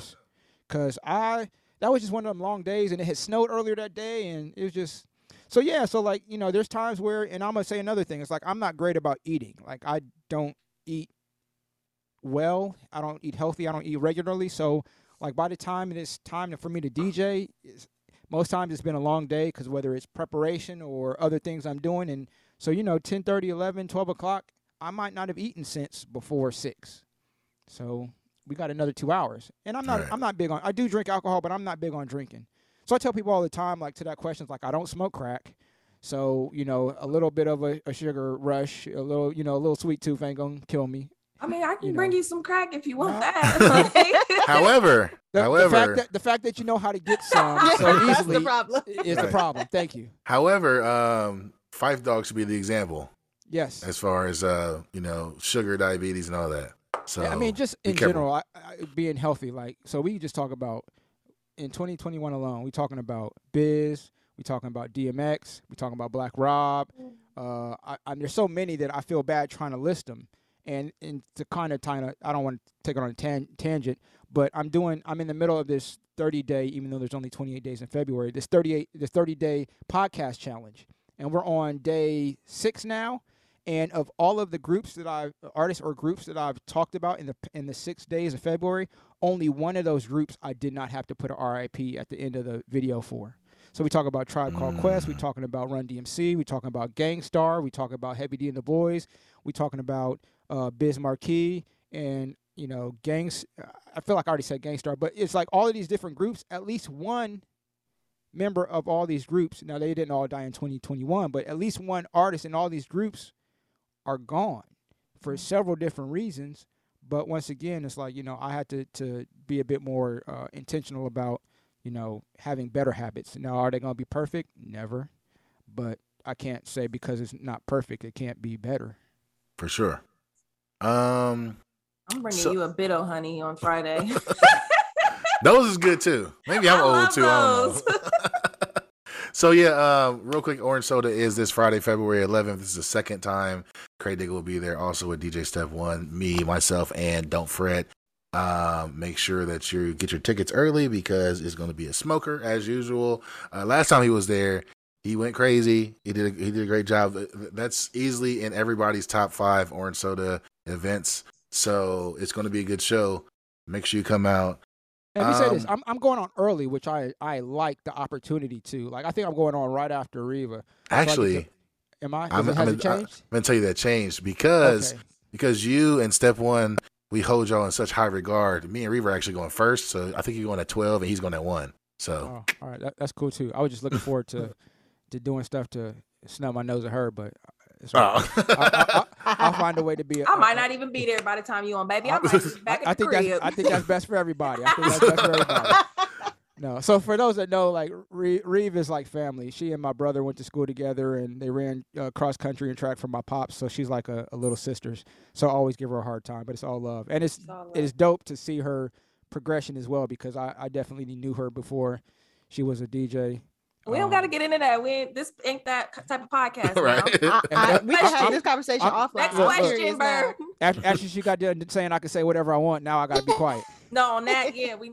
So I, I've known that. her for, for for a while, so it's ju- it's Long dope time. to see like her talk about in general, like having interest in music, and then you know I wasn't there for the conversation she, had with Bern, but to see the development is dope because um, even though I'm saying that about you specifically, there are a, a few folks who I've seen their development, and not just that they're good, but like they're good and they have a respect for the culture, and I say that all the time. It's like there's people who don't like me, and oops, I'm already over it, but people, even if you don't like me or whatever you think of me, like I don't give a shit. But like DJs who have a respect for the culture and they're good at it, like there, there's a there's a level of respect that I have for those folks, whether they've been doing it a year, a day, or a decade. Like those folks who respect the culture, um, regardless of what they think about me, I'll still always have that level of respect for them. For sure. Um, definitely respect the culture. Um, this shouldn't be. Um, he said what he said. I'm gonna say what I, what I gotta say. This shouldn't be just a way for you to get famous or to um, attract people of the opposite sex or same sex or just to make money. Like, um, there's plenty of ways to do that. Um, if I wanted to just make money, I'd be a photographer. 'cause That's way less equipment to carry. Um, but definitely have respect for the culture, and and that's why uh, these two are here because I can feel their passion for music and their respect for what it is that we do as DJs. So back to Krate though. So um so you've been DJing 25 years. Uh I guess my question would be for that is that what is your ultimate goal and how do you stay engaged and creative in DJing after all these years? Because I feel like you've seen it all and done it all, or maybe not. So I've done a lot. Um, I don't know if I have an ultimate goal. Um, for years, my goal was to to DJ in like Japan because I, I saw how they respected like hip hop and they appreciated hip hop. I don't know if that'll ever happen, but as long as we can get this COVID bullshit out the way, um, I'll be going to Taiwan soon. So that was something that was supposed to happen in late September, and it's been pushed back because of um, COVID. Um, but so I, I'm kind of not check putting a check in that box in a different way, but um, that's been part that's happening in part because I'm part of a program called Next Level USA, which takes hip hop artists from around the country, puts us in groups or teams, and we go and do teaching and performance residencies in different places around the, the uh, around, around the world. So even though it's Mhm. not Japan, it is a step in you know taking that off the list. So I say that to say like that was an ultimate goal years ago, and now I'm I'm you know a, a, a, a email from you know a departure date away from that. So Mm. I got to find a new quote unquote ultimate goal. I don't know if I have one. I just want to always be better. Like Mm. I'm very self-aware in the context of knowing like all the things I still don't know. Like there's certain things that I do and certain things I know how to do, but they're not always textbook. So if you ask me to name all these different types of scratch, flares and orbits and crabs and double back dippy, like all these different kind of specific skills, I can't name them all because I'm not I'm not a a um, a, a, a student of the game like that to like to be able to name all these things. But I'm an artist, so there's times where I find myself doing flare sounding cuts, but I don't do them with the flare technique. Or you know, we all do baby scratches and simple different things like that. But like I say all that to say, like we can give the I, I can produce the outcome without using the same techniques. So I don't get caught up in kind of like those aspects of it. But I know all these different things that I either can't do or don't do well. But at the same time, I do them well enough that I can show the ability and kind of do the reference to it. But I always want to get better. So that I guess that is the ultimate goal is to always be getting better. How do I kind of stay a people call it different things, whether it's ahead of the game or or pushing the boundary. Like some of it is intentional. Like I'm finding ways to not just do like to be very honest, generally speaking, like in Columbus, I don't have to like and I don't say I personally, but like a DJ doesn't have to really do that much to to get True. by in Columbus. Cuz generally speaking, the market doesn't require us to to go past a certain threshold. For me, I'm always trying to find a way to outdo myself. Like I'm a perfectionist who knows I'll never be perfect. So whatever I do on Monday, Tuesday I'm trying to up that. On Wednesday I'm trying to up Tuesday. So I'm always in this self kind of inspired or this self ingrained uh, cycle of improvement. And sometimes that cycle moves a little slower than other times, and sometimes I'm like, yo, I'm I'm on to something right here and I'm gonna push it through. And sometimes I'm like, yeah, I, I don't know, I haven't figured it out or whatever. So when you talked about, you know, me podcasting years ago, like I'm not saying it was so long ago I don't remember, but there was so many things that I've done and touched on and moved in and out of. So like we spoke about it when we talked about, you know, orange soda, but I was live streaming, like video live streaming DJ sets back in like 2008, 2009. Shout out to Ustream. Yeah, like Ustream was holding me down. I was doing stuff live from, you know, from I think it was Suite 143 or what was it called? Suite 143. Yep, yep, like, yep, yep. So like I was live streaming back 12 years ago, but not that it didn't matter, but you couldn't watch it on your phones. Phones didn't have the capabilities that they had now. So was I ahead of the game? Yes, but no, because like UStream was already a thing. It's not like I created UStream. You know, there was other people doing things online um, and, and on in YouTube as an example that I wasn't hip to because I wasn't hip to you. Uh, not that I didn't know about YouTube, but I wasn't a heavy YouTube user. But you know, so for me, it's always been about finding different ways to engage, adding different things to my arsenal. Because I'm an artist, I'm a creative. So you know, if it was just about playing records, like I, I I'm well past my th- my my 10,000 hours of mastery per per Gladwell. Mm-hmm. You know, been DJing for 25 years. Even before I did my first set, I had a whole lot of hours of practice. So we just talking about talking about practice. We talking about playing records. Like talking about? I can play records in my sleep. Like I can physically play records without using my hands. That's cool and all, but that's not fun for me. That's not challenging. Uh, and for me to stay engaged to it, I want to be challenged. And for me, um, and I, it sounds braggadocious, and it's not intended to sound that way, but I accept the history is what it is. Generally speaking, there's very few people who push me in in in this local space. Now I have some dope friends and friends who are dope DJs, so this is not about their skill set or lack thereof. But a lot of my friends and a lot of the DJs in the area, like they don't do more than they have to, and I'm not mm-hmm. mad at that. But for me, like I'm always trying to do more, push deeper, et cetera, et cetera. Pause if need be. So like, it's like I'm always challenging myself so that January's crate and February's crate, there's a dra- I won't say drastic difference, but I want people to see each page turn. So as once again, you know, for me, I'm not big about staying relevant, but if you saw me in 2007, you know, people came to my 10 year, you know, 10 year DJ anniversary party, and some people still say, "Oh, this is the best party I've ever been to in my life," and I and they traveled here and there, and like that's cool. But I want you to see what happens in 2022 and be like, "Yo, I thought the 10 year couldn't get better."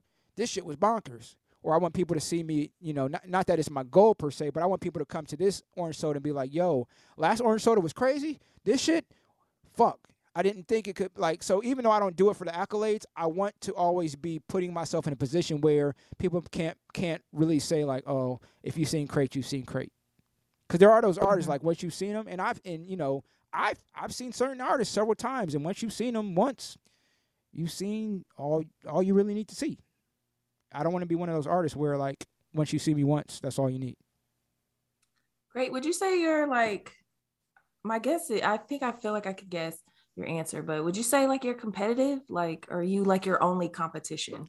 Nah, I'm competitive. So listen, you you, you kind of know, but I got two younger brothers Yes. and I have four sisters, two older, two younger. So like Right. there's a lot of us. And even though there wasn't a lot of like sibling rivalry or anything, like me and my brothers, we used to go in the backyard and shoot hoops. And then, you know, so there's there's the three of there's me and my two brothers and then my dad would come out. So it would be my dad and my youngest brother against Mhm. me and my brother right under me. And like I was good at basketball.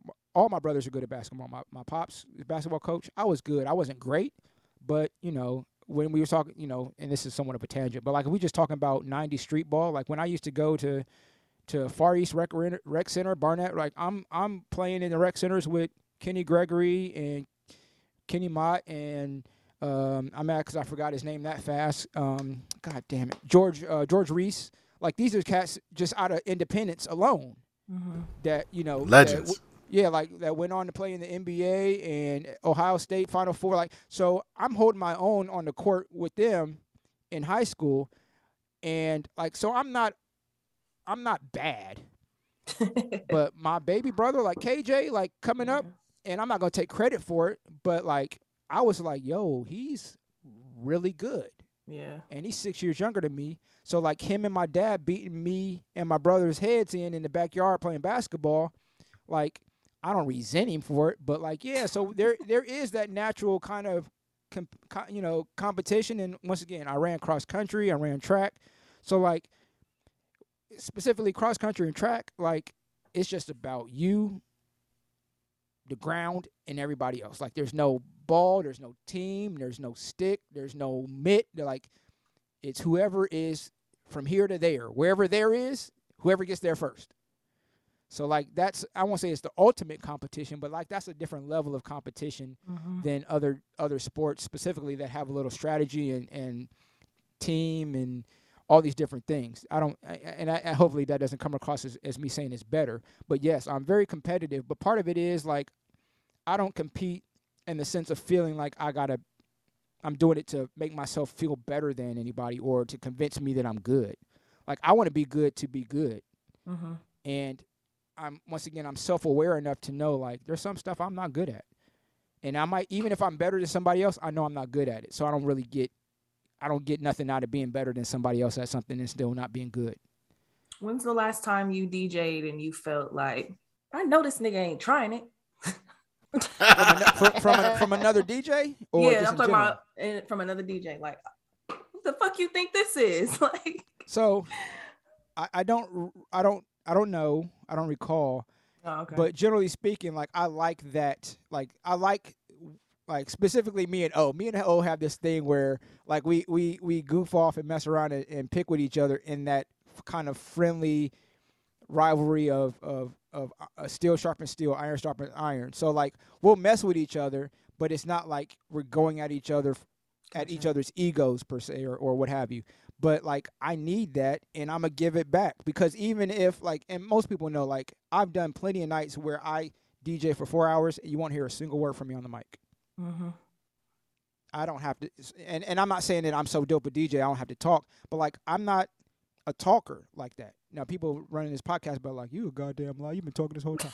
But like like when I'm DJing, like but like when I'm DJing, I don't do a lot of talking because I'm trying to tell the story through the music. Through the I don't I don't feel like I need to yell at you and threaten you and belittle you and and I've done it. So and, and for the most part, like if I gotta get on the mic, generally speaking, it's not a good thing. It's either Mm. because people is like you talked about, yo, this ain't if you got a coat over here, come get your fucking coat. if you got Reva did that this weekend. yeah, or or or people want keep want to come up to me and tap me and keep getting my attention. Brr. I'm sorry, y'all. She wants to have a conversation, so we're gonna stop the music and tell me what you want to talk about. Like I don't, I'm not proud of it, but I've had plenty of those moments where it's like, yo, like part of it is, and I hate to say this, but it's my experience. Part of it is Columbus has spaces where things that are not that are not in, industry standard are so acceptable, and it's not okay.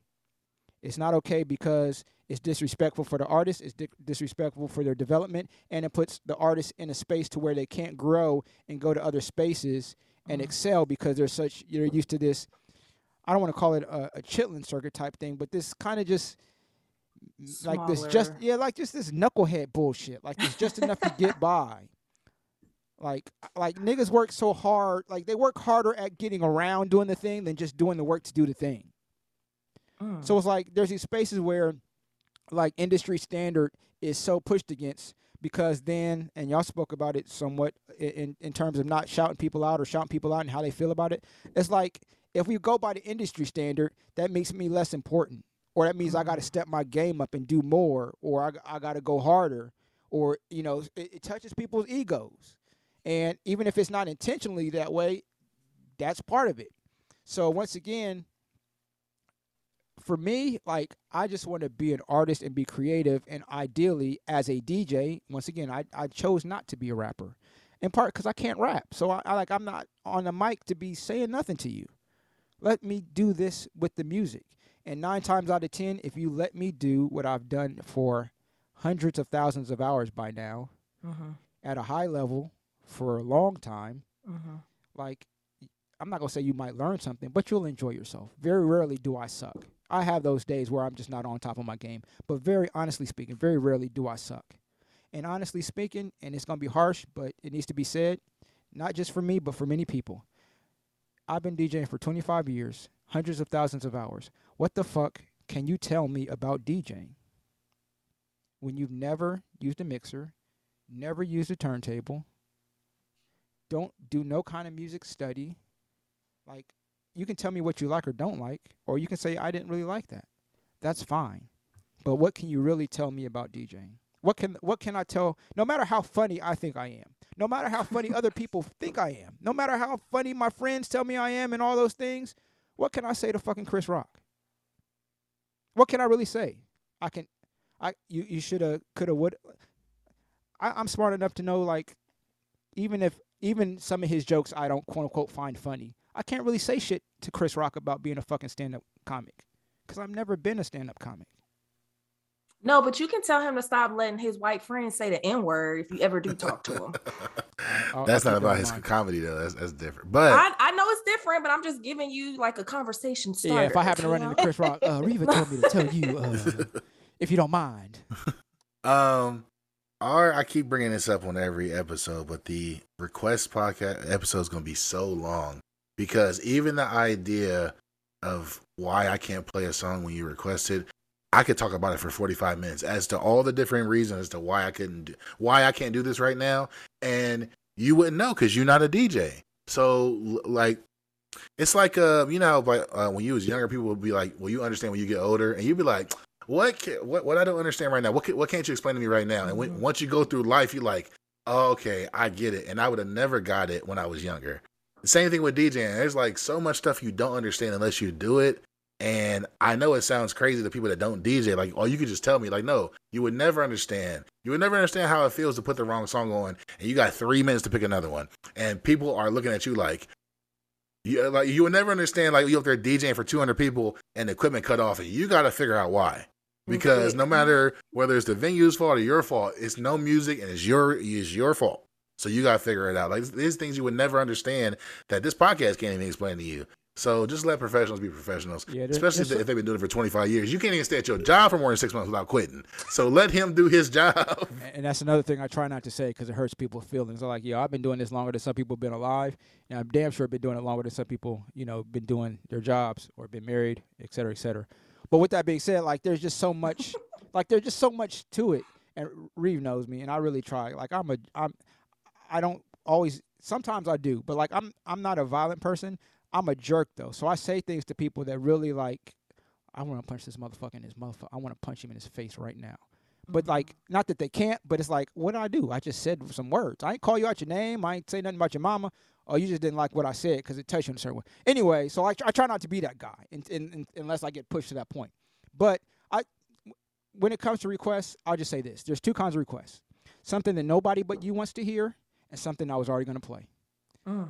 But now people are gonna be like, but yeah, there's always this outlier. So there's been times where somebody's been like, yo, you know, have you played or do you have? I'm like, oh yes, I, I can get it on. And they're and they and the reaction is, oh yeah, and then they'll come back like, yeah, like yeah, but if I play the right song at the wrong time, you're not getting that response.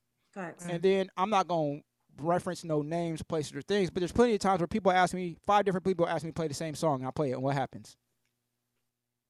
Not a goddamn thing. Nothing. So, so in the end, it's like, you know, and what I was kind of re- referencing in part is this this thing about the lack of indus- respect for industry standards. Like, name any other artist that comes to perform and y'all telling them what songs to sing. Mm. Oh, we, we don't. Oh, we don't do that. So we know that's not okay, right? But once again, for several different reasons, we still feel like we can tell not only tell the DJ what to play, but then get mad when we don't when they don't play it when we want them to play it, regardless of how we ask or or suggest or Mhm. I'm telling you, man, there's gonna be a lot of phones flying a- a- across the room in 2022. You keep, keep putting them in DJs' faces. You're just gonna see iPhones, Androids fluttering across across the club. Let me say this: and you, you may not like how I say it, so I'm gonna try to say it nicely. It is extremely rude at best to stick your phone in somebody's face. I don't care what you're trying to communicate. You're like you're not Helen Keller. You're not deaf. You're not in a coma. Like there's no reason for you to have to scribble something on a pad and put it. Stop sticking your phone in people's faces. If a DJ really wants to hear what you have to say or engage you in conversation, they have every way of doing that. Whether it's asking you to come up or saying hold on or there's different ways that we can communicate if we want to talk to you. If we Mhm. don't want to talk to you, stop feeling like you are you are um you, you like you Entitled. are entitled. Thank you, entitled not just to to to talk to someone, but we are at work. You don't even want to talk to half the people you work with at your job when you're at work. Why the fuck would I want to talk to you while I'm working? So I know people don't like to hear it and they don't fully understand it, but just listen. we're telling you, if we want to talk to you and engage you, we will do it. We probably don't want to because we don't need you. If we needed you to do our jobs, we would probably let just we would just let you do it. Yeah, you'd be up. It's here. like going to Burger King. I don't need to. I can tell him I don't want onion or tomato on it, but I'm not going to tell him when to put on the mustard or when to put on. Like if I got to do all that, fuck it. Let me just go back there and make it, or just make it at my house. Allow people to do what it is they are hired to do. Now, if you hire somebody to do something and they're not good at it, guess whose responsibility that is? But we don't want to have that conversation about y'all hiring these shit ass DJs and to being mad or feeling like because you're used to hiring these shit ass DJs, in your mind, it is your responsibility to tell people how to DJ. If you got to hire somebody and then tell them how to do the job, you hired the wrong person. That's Mm. whether they're DJing, painting your fucking house, cleaning your car. Like if you got to hire a professional and then tell them how to do the job, you fucked up by hiring the wrong person. But stop fucking with the DJ. Stop fucking up the DJ culture. Stop disrespecting people who have spent money and above all else time to learn a uh-huh. skill for you to show up and think you can tell them how to do it. I'm Even clipping as this a part. DJ, Even at, and, and I'm, I'm gonna take this time as a vet, as an old head, as whatever the fuck you want to call me, to let folks notice, and I'm okay with whatever blowback comes from it. Stop, stop, stop. It's rude. It's disrespectful. It's not cool. It's not cute, and it makes you look like an asshole because it Mhm. shows you. It shows other folks the level of ignorance that you really have. Now, it's one thing just to not know, but once again, this lightweight leads back to what I was saying about Bern coming up with, with no OGs. I'm not saying that that anything is bad about that, but once again, when you don't have the different hierarchies and levels, because some people don't like the hierarchies, and I get the gate. I'm not talking about gatekeepers. I'm not people. I'm not, not talking about people taking advantage of women for the sake of the the their their agendas and all this other bullshit. What I'm saying is when you don't have people who've been in the game to help teach you game, whatever that game is shit gets fucked up because people don't have an adequate perspective of how things roll. And in different spaces, different people respond to things different ways. So, I'm not advocating violence. I'm not trying to talk big or nothing reckless. But understand that there have, in hip hop culture for years, decades, from the beginning, you try to approach the DJ, there are people there to physically prevent you from doing it. Mm. We need to There's a bring that reason- back. There's a reason for that. Even as another, even even as a DJ, unless I have express permission, I'm not supposed to be walking up touching nobody else's gear. Mm. As a drummer who's been drumming since before 1990, I can't just walk into a room and grab someone else's drum and start playing on their drum.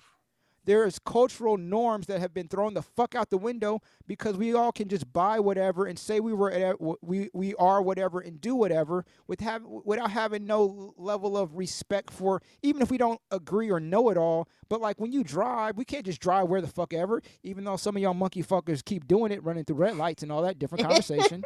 Somebody I know, somebody I know that listens to this podcast just got rear-ended by a somebody with no license, and an undocumented citizen. Shout out to you. I'm sorry. yeah. So like, uh, hopefully you had your seatbelt on. But it's like I can't just drive wherever. I still got to, at minimum, I got to drive right of the yellow, right of center. I can't just drive on the other side of the road just because I want to because I got a car. So there's all these different spaces in society where we have these norms and people are flexing them and, and, and, and culture changes and I understand that. But like when we got to this place where there's, there's there's no rules, like I have a problem with that because this only works. This is only able to be a thing because we had some level of rules. Now, old just because it's old school don't make it all right. Once again, we whether we talk about men being predators, whether we talk about people being gatekeepers, we, like there's all these different spaces on on how different things were not okay old school wise. But once again, I'm saying all this to say in general, like there's a lot of things that go on that are not okay, and people ignore when they're told it's not okay. I have a hat. I have it on my turntables. I have it on my cases. There's all of these things saying specifically, sorry, no requests. Mhm. Does it stop people from asking me? I saw your sticker, but uh, can I ask? like, goddamn, man. It's the preface for me. I saw the sticker, but yeah, it's like I, I know It's not you just a told, cute I know you told me not to do this, but can I do it anyway? Like, so at some point, it's like if you don't have the respect, and that and that's what it comes down to for me. If you don't have enough respect to not force your try to force your request or opinion or whatever on me, don't expect shit from me when I respond to your disrespect. Because that's what it comes down to. People mm. feel so free to be disrespectful and inconsiderate to the DJ. But when that shit comes back, people are all in their feelings. Like I said, you want to talk to me and you see I'm DJing, you tapping me, and I'm I got on headphones. I'm stopping the fucking music because that's what's keeping me from hearing you. And clearly, what you have to say is more important. then what but I'm now doing. that I done stopped the music and everybody's looking at you, now I'm tripping. Or you could have kept your ass out the DJ booth. Or uh, it's so and so's birthday and the birthday girl want to hear. I know what the fucking birthday girl wants to hear because she hired me and already had a conversation with her. we talked about it. We talked about it. uh, so and so told me to ask you. Well, if it's really that important that they wanted to know, they would ask me because they have a, a relationship with me on this contract. You, I don't know who the fuck you are. I don't even, I don't even, I I don't even know your name to tell you to get the fuck away from me. So I say all that, and it comes off rude, and hopefully it don't kill everything else I've said. But y'all gotta start letting DJs be DJs. We don't need y'all's help. Now I know that y'all know and like music, and a lot of people. This is my thing. I you anybody can like whatever kind of music they want to like. This is not about that. But so many things when it comes to DJing that people don't even realize. As simple as people want to hear these two songs together, and it would be dope to hear those two songs together, but they have no context or understanding of what BPM is and why I can't play a 69 BPM song with an 83 BPM song back to back unless I'm doing very something very specific and drastic. But people don't even realize that. They just hear the song and they be like, "Oh, that would sound good with that," and they sing it and they singing it at different tempos and di- like there's Mhm. so much to DJing that people don't understand because they don't do it. But do if they have convinced themselves like, oh, my so and so is a DJ or yada yada, or I just bought me a controller and I'm a DJ. Like if it's one of those things where I can just buy me some Jordans and now I'm a fucking NBA player, then fuck it, go do it. A lot But of we all think, know it's not that.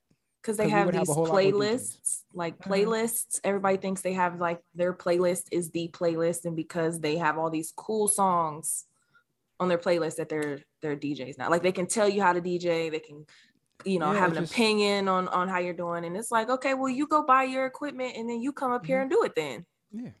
Or, Or- or- you know, one thing you want to get me talking on the mic, bug me for 20 minutes about playing a song you want to hear. Then when I play it, You don't fucking dance. you don't. Boy. Oh, that's when I will say something male or female. I'm on the mic like, no, you was on my ass for 20 minutes about this song. Please, you Yo, to my, the middle yo, of my the man, floor. ain't this a song you want to hear? Ain't this a song? Yeah, like so people don't want that. People. So once again, people want, and, and and it's to a greater, and it's it's a bigger conversation than just DJs. But people want access to you. and They want to be able to invade your space in Ugh. in, in whatever that context of that space is, without Mm. Like no level of accountability or responsibility. They want ever to, they want you to do this, do it this way, and all these different things. Now, it's a different thing if you say, "Hey, I would love to hear blah blah blah," and you drop a five, a ten, or twenty, or whatever. Like I and and- not that it makes it okay. So don't think you're about to just walk around throwing money at people.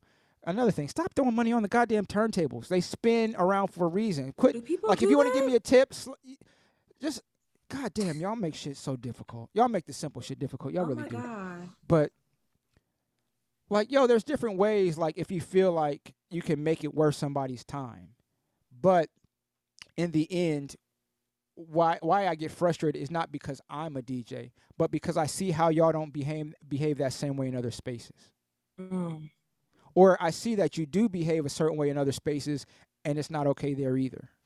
But so overall, again, lack of respect. yeah, it's a, it's a lack of respect. It's a lack of boundaries, and and all of that is bigger than DJing. It's bigger than the club. It's bigger than this kind of context. But in the end, like part of why OGs and having and, and even if they're not like old school OGs, but part of having a community because that's what it really that's what OGs really are is community is having people to help give you that perspective as you develop into different spaces, have have having having people to give you uh, things to look out for, things to be aware of, because even in the different podcasts I've heard, y'all are what like five podcasts, what four or five now. Like I even hear Lex say stuff, and Bern is like, "Oh yeah, so look out for this," and she's like, "Oh, I never really thought." So like even if it's just in that context of looking out for and giving people who are not, and, and I, I say this in the context of kind of like a telephone pole.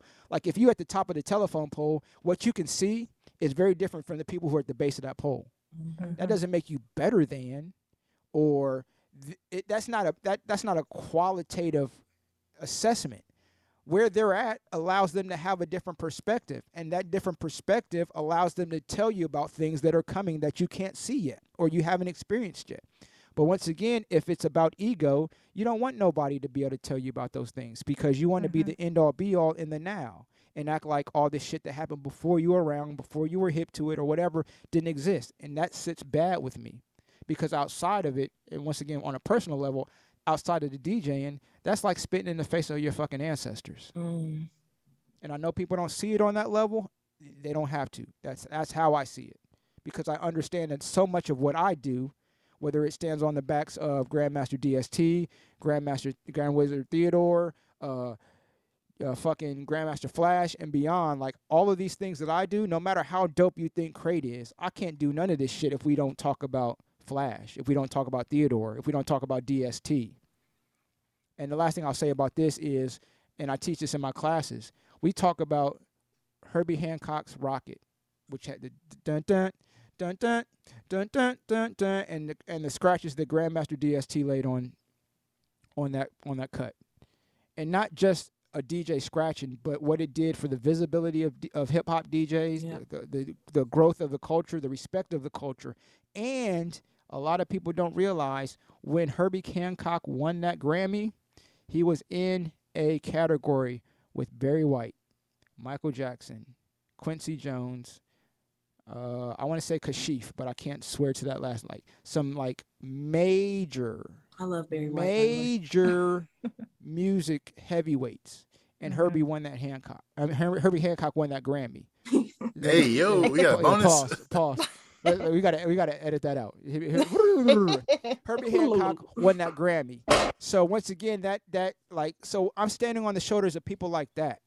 So you're not going to like once again. I know when I say it, and I've I've been very comfortable in this space for many years. Certain things I'm okay with being the messenger with, and in part because I'm not pressed about, generally speaking, like what people think about me. Like you can say that I'm rude and and this and that, but you can't never say I'm not good at what I do. You can't say I'm not a professional. You can't say I'm not reliable. You can't say I'm not efficient and proficient. There's a lot of things you can say about me, but there's a lot of things you just can't say about me, regardless of what you think about me. With that being said, I'm okay with being that that that guy at times because there are things that need to be said, and just because other people won't say them doesn't mean it doesn't need to be said. And I'm okay with being, for lack of a better word, the warrior that that that takes the sword on certain things. Um, so yeah, but like change don't happen if we just kind of allow the same, you know, things things to keep going. That don't, That's that don't fact. push for change. I feel like um uh what you said about OGs, I think the problem is that a lot of uh DJs learn under promoters and not other DJs. But that's another topic for another podcast. Um before we get out of here, um I what, what I really want you to do in this last bit of, this last segment is for people like Ricio and Don't Fret, other people out there that just started DJing. Um, like I, I only know what I know, and I didn't learn from somebody else, so it's limited. So that's why I want them to be better than me because at least they have somebody as a resource. Now you're a great resource, so if you can give uh, newer DJs, um, not as tenured DJs, one piece of advice, specifically um, a technical technical advice as far as like what go, going into playing music, uh, what would it be? If it only had to be one specifically in in terms of playing music. Yeah. Um, I don't know. I would have to say, off the top of my head, whatever you use, like learn every bit of that thing. Even if you know, so for years, like I said, I had Numark TT200s. Those aren't they they, they two hundred and fifty dollar turntables. They ain't top of the line. Um, but because of my skill set and underst- understanding how to maximize their use, Mm. I was able to do some great artistic things with them. You know, Behringer mixers, for example, those aren't the top of the line mixers. They're not great mixers. But you don't, you didn't come to my show being like, ah, he's using a Behringer. Right. I, I understood every component of that mixer, which allowed me to maximize my any idea that I had. I figured out how to let let what what the tools that I had kind of do that. So for me, you know, I'll, I'll kind of rephrase it in like, don't let your don't let the the tool or the thing that you have be the limit to what you do. Like, even though it's not ideal, like you can give somebody a hammer, they can build a whole house with a hammer. It's going to take you a while. It's not going to be fun, but it can be done. So don't Mhm. feel like I only have this one thing, so I can only. Um, because I think that in the end, like we are, o- we are, we are only as limited as our mind allows us to be.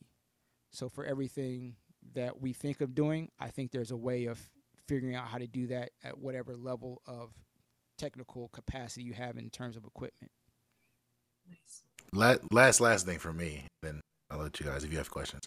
Um, I was on Instagram one time, um, and the, and the subject we talked about this earlier about what it means to be a DJ and how people say you're not a DJ if you don't X Y Z. So DJ Scratch, we all know DJ Scratch. He said, um, in so many words, he was like, you could take two songs and play them back to back and back to back and have a good transition between one and the other. Then that's the the foundation of being a DJ. Uh, what's your opinion on that? And uh, what would you say if you can be concise about like your definition, maybe like one or two sentences? What do you think a DJ is? I think a DJ is somebody who plays music through CD, plays recorded music. So whether it's through CD, tapes, vinyl, generally that that's my definition of a DJ. Um, but I think in terms once again of being a hip hop DJ, it's not just about physically playing the music, but there is a historical and a cultural aspect to how that music is played.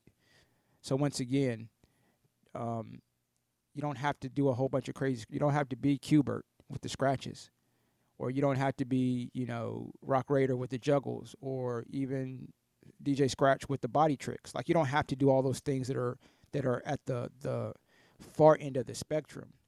But if you play a song all the way through and then it gets quiet and you play another song, like that's not what a hip hop DJ is. It's just not. And now you can call yourself what you want, you can see yourself how you want, but it's like playing soccer and not being the goalie and using your hands. Like it's just not. It's, it's no. Like no. Like I'm and I'm not okay with all this redefining of it. So can I say what a DJ is or isn't, or you have to do these things to be a DJ beyond playing music? No, not really. And in part because I stopped putting energy in to try to even understand or find a way to say that. But when we talk about hip hop DJs, if you can't blend, if you can't scratch, I, I have trouble seeing how you're a hip hop DJ. Now, once again, even there's, eh, eh, but but that's still just the the cusp of the conversation because to be a good hip hop DJ, you still got to know what what that balance is, what that ratio is. I know plenty of DJs who can blend and scratch, and but they don't know when to blend and when to scratch and when to just let the fucking song play. Mm. So There's a bunch so of mu- uh, so much to it. there's a bunch of technically sound DJs that cannot rock a party. Like they can scratch their life away, but can you play three songs and make people dance? Nope. So yeah. Um, Hmm. you guys have any questions for Krate? Uh, I hope the answer is yes. Don't embarrass me. I have plenty. So I think one thing we haven't talked about quite yet is like the business aspect of it. And with you being 25 years into this, like I'm sure you've seen a lot of careers start and end and like take some very wrong turns for perhaps those business reasons. So what advice do you have on that front? And I don't want to like ask a specific question because you know who knows what gems you're sitting on. But if you can speak to that. So I will say, and I've said this several times before in other spaces, like I was at least seven years into DJing before I fully understood I was a business. To me, I was just a DJ that was getting hired. And I didn't realize I was a business. But luckily, in part and mainly because of how I was raised and certain standards that I have when I was raised and certain things that were always expected of me, my brand, even though I didn't know I was building one, the Krate Digga brand was a very strong brand, even though I didn't realize that's what it was. So I always say that even if you're not going into this to run a business, be aware of your brand um, in whatever capacity, whether that's showing up on time, making sure your equipment is clean, making sure you're having proper communication, knowing how to respond to emails or phone calls, or knowing how to just kind of engage in a general professional nature. Um, and then there's so much deeper to it. So it's like even if it's not, um, even if it's not like heavy, like uh, uh, like even if you're not an LLC or something where you're a, a very heavy business, understand that you can still have your equipment insured or know how to write off based on certain space in your home that your DJ equipment sits in if it's something that creates income for you or know how to engage with uh, communities and work groups and different folks so you can develop a technical understanding as technology and different things change so you can be part of those kind of conversations to be aware of what the general industry is doing. Like there's so many different uh, ways to engage business um, and then part of it too is knowing that you know it's different now than it was when i first started. I'm not going to tell the whole story but when i first started there was no social media. Black planet came around at some point but like if we wanted to promote a party we had to design a flyer, take it to Kinko's, do what's called quarter sheets, getting the same thing turned into one from one on the sheet to four separate ones. Then we had to sit in Kinko's for hours and chop up hundreds of pieces of paper to quarter sheets. Then we had to walk through Lexington or, or Louisville or Frankfort or wherever to promote the party. And if we were trying to do a big party, we went to all these different schools to get their student body to come to Kentucky State. So we had to do all these things physically. Street is known as street teaming, but like we had to do those things because we couldn't get on whatever app on our phones or on the computer and send out this bat signal, social media bat signal about this event.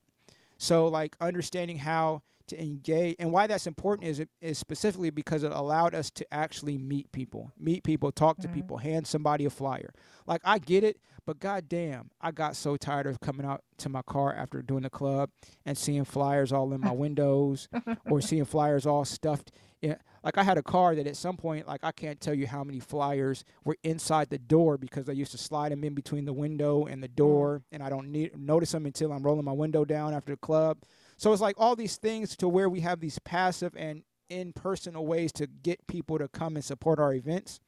Like we had to be person even if we didn't know these people, we had to be personal and personable.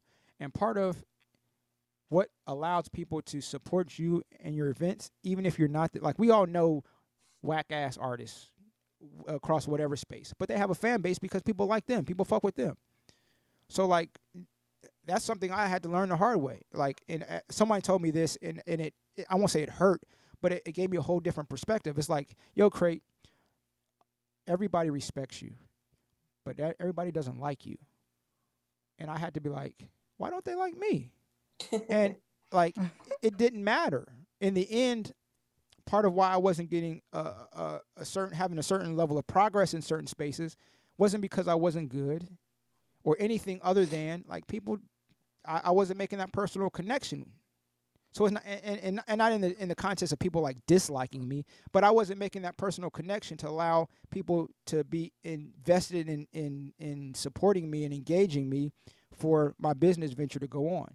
So I say all that to say like there's these different ways that you can do things of, of sound business practice, even if it's not a business even as simple as like just being a person of your word. Like so many people bounce checks or say they're going to pay you and then when it's time to pay you they don't.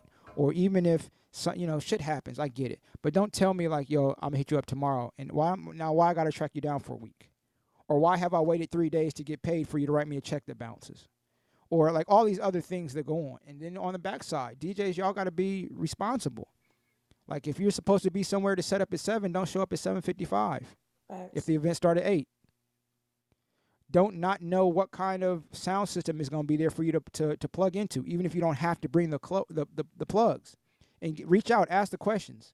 Or like no like all right is there a table that i do i need to bring a table? Is there a table mm-hmm. there? What length table? Do i need to bring linen? Do you have like all these different things? So i say all that to say like even if it's not a business where you're filing taxes and llc and all these things like be a good person. And I know that's very subjective across a wide different, but like treat people how you want to be treated because we all know like when like people feel free to treat you however but you don't treat them a certain way they ain't with it so people understand what is and is, isn't generally speaking reasonable behavior just be a good person you know and that, that that's always the best start I had this. Re- I had written down. as a real, real, real quick question. Um, uh, I ha- always had this question, but I couldn't Google it. In front of you is your mixer. In front of that, you have your two phones sitting on top of something that's covering the wires. Is there a name for that, or did you just make that?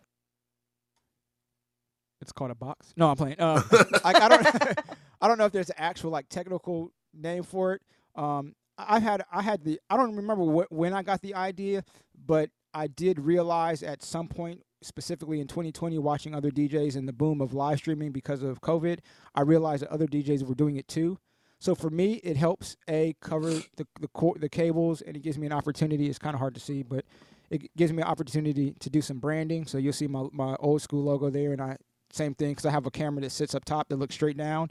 So it's just an opportunity to do some branding, um, and then also to have you know my phones on it because one phone handles the scene switches on OBS, second phone watches whatever the the live stream, like it'll, I'll have Twitch on this phone. So I'm watching what people on Twitch are seeing here while I'm physically doing this because of the time lag.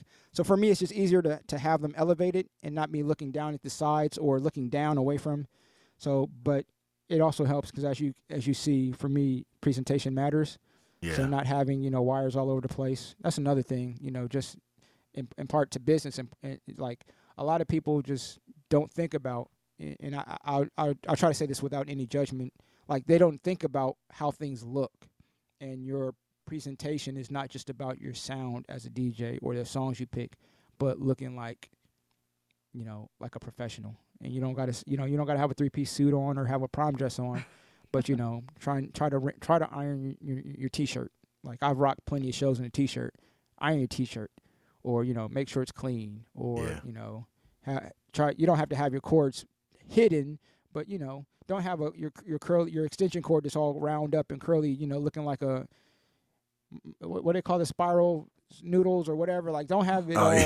all. don't, don't have it looking like a stretched out slinky across the room. You know all these different things that are just Yeah. you know little aspects that often get o- overlooked because a lot of people are not detailed oriented. I'm very detail oriented. I'm very aware of the minutia because details really do matter and they and they often can be unfortunately or fortunately they can be the things that make or break Make or break. opportunities. Yeah. Right. Yeah, I am. I saw on it was like on Pioneer or Serato or something where they had the wires covered with the, and I thought that was a piece of equipment you can buy. But of course you made it because one thing about Krate is that um, he going to repurpose or use something instead of buying something new. It's like this can do that, so I don't need a new one. I'm gonna just use this because I can do it. So because Well, you can definitely do everything you just said with a Stream Deck, but why buy a Stream Deck? You got another phone handy. So yeah, and it's a lot cheaper because I was looking at buying a Stream Deck, but they were all out of stock, you know, in, in May of 2020. So I found an app for I want to say maybe fifteen dollars at the most, but the app does the same thing. And once again, you know, it's not an extra piece of equipment that I got to find space for. It's just a little phone that I can have on a phone mount, or I can have it sitting here or hiding or whatever. And you know, Lowe's sells lumber, so anybody who knows me knows like I'll buy. Like I, I know you can kind of see it over here, but like this, like that's a new frame that the whole thing sits on. So this is plywood. There's a sheet of plywood under it, and then I have these two legs. So like the whole DJ booth is a DIY. I got a whole. At some point, I'm gonna do a video for it on Instagram, but I got a whole like stand in front of me that has lights, speakers, monitors. So I'm looking at y'all on Zoom on a monitor that sits in front of me, so I'm not looking off to the side while I'm DJing. I'm really mm-hmm. trying to stay locked in. So like my Serato is on my laptop, which is right here, but I have my video out to a monitor, so I'm always looking at the monitor when I'm looking in my laptop Oh. to look find my songs. But I'm looking at the camera, so like I'm trying to stay engaged with Twitch. So you know, it's not rocket science, but it just takes a little bit of more than just enough to get by, or everybody else is doing it this way, so it's okay for me to do it this way. Sometimes right. that's cool, but I, I'm just never been one to really like follow the pack like that, and that's you know it's, it's good. But sometimes you know I get annoying to folks, and I get it. I'm not for everybody, but I am how I am, and I am who I am, unapologetically. Right. Definitely. All right. Uh, re- um, so you fret. answered you answered most of uh the questions I had just through conversation. So the two remaining is one, uh, when can you get me on the schedule to look at my speakers? You have been asking me that for a while, huh? You're right. My bad. And two, Krate is throwing his own concert and he's co-headlining with another DJ and he's got four artists performing whether R&B, rap, other DJs before he and the co-headliner. Local, national, who who do you pick? Who's in your lineup? Who you co-headlining with DJing and who do you got performing at your show? Mm. Besides May.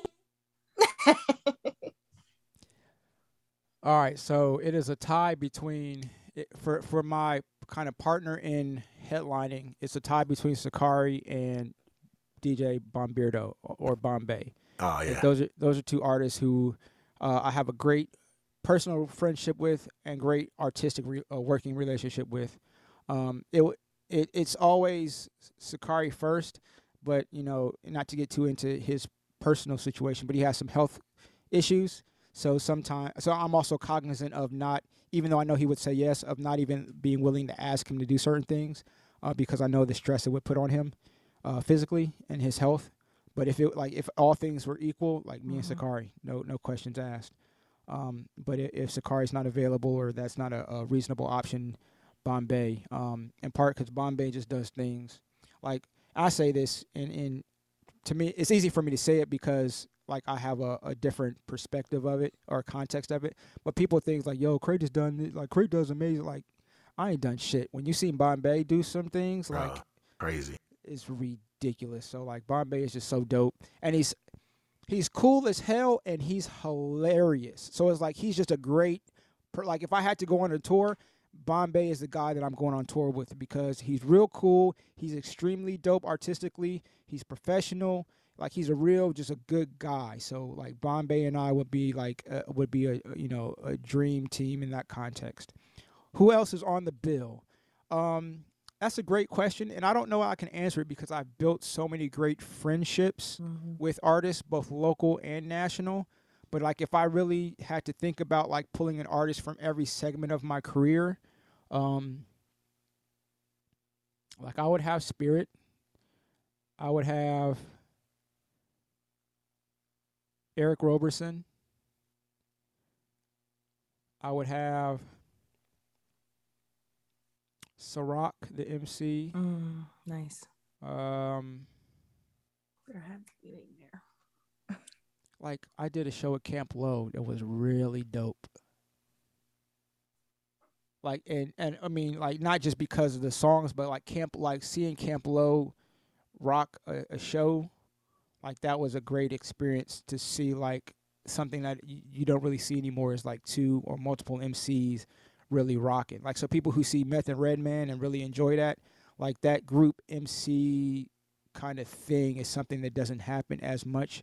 So like seeing Camp Lo um, rock would be something I would be willing to see often.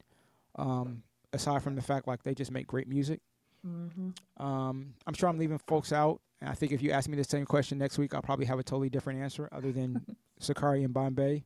But uh, you know, I'm I say this all the time. I'm very honored, blessed, and I do not take for granted like music and just something being me having an interest in something and having the opportunity to explore that interest has led me to have opportunities to meet some really great artists who are also great people to to do shows and see things and be like just have a whole life experience that you know no shade, but like had I been an accountant or a school teacher or all these different things I considered doing, I wouldn't have had the opportunity to do. Um, so like I've met a lot of great folks and had some really great shows and experiences, and like it, it's it's been a blessing uh, to say the least, to be able to have all these people to even consider um, plugging into as answers to that question. But you know, I, it's too many to pick. It, it, it really is too many to pick. I would and not, and not even show. from a, like a, a, a political standpoint. Like I, like I don't I don't even know where to start to to give a, a fair answer to that. Well, I like where you started. Yeah. Well, we have the foundation right now. I'm with the lineup. Let's do it. And uh, two things. One, I know a lot of y'all don't know. So Google Spirit, uh, Columbus. There's a there's a Columbus Live article about them that they can get you caught up. Secondly, it was very important for me at Orange Soda Fest that uh, me and Don't Fret DJ together for the same reason that I'm sure you picked Sakari. So um, it's gonna be like that from from here henceforth here on out. And we're having our own night starting on February 18th. The three of us at Two Truths. Come check us out. Um, also, Orange Soda once again this Friday, February 11th at Scully's. Doors open at 10. It's going to be a great time. Um, Krate Digga, Step One from Cleveland. Me and Don't Fret. Um, any other questions for Krate? Krate, any other any questions for us?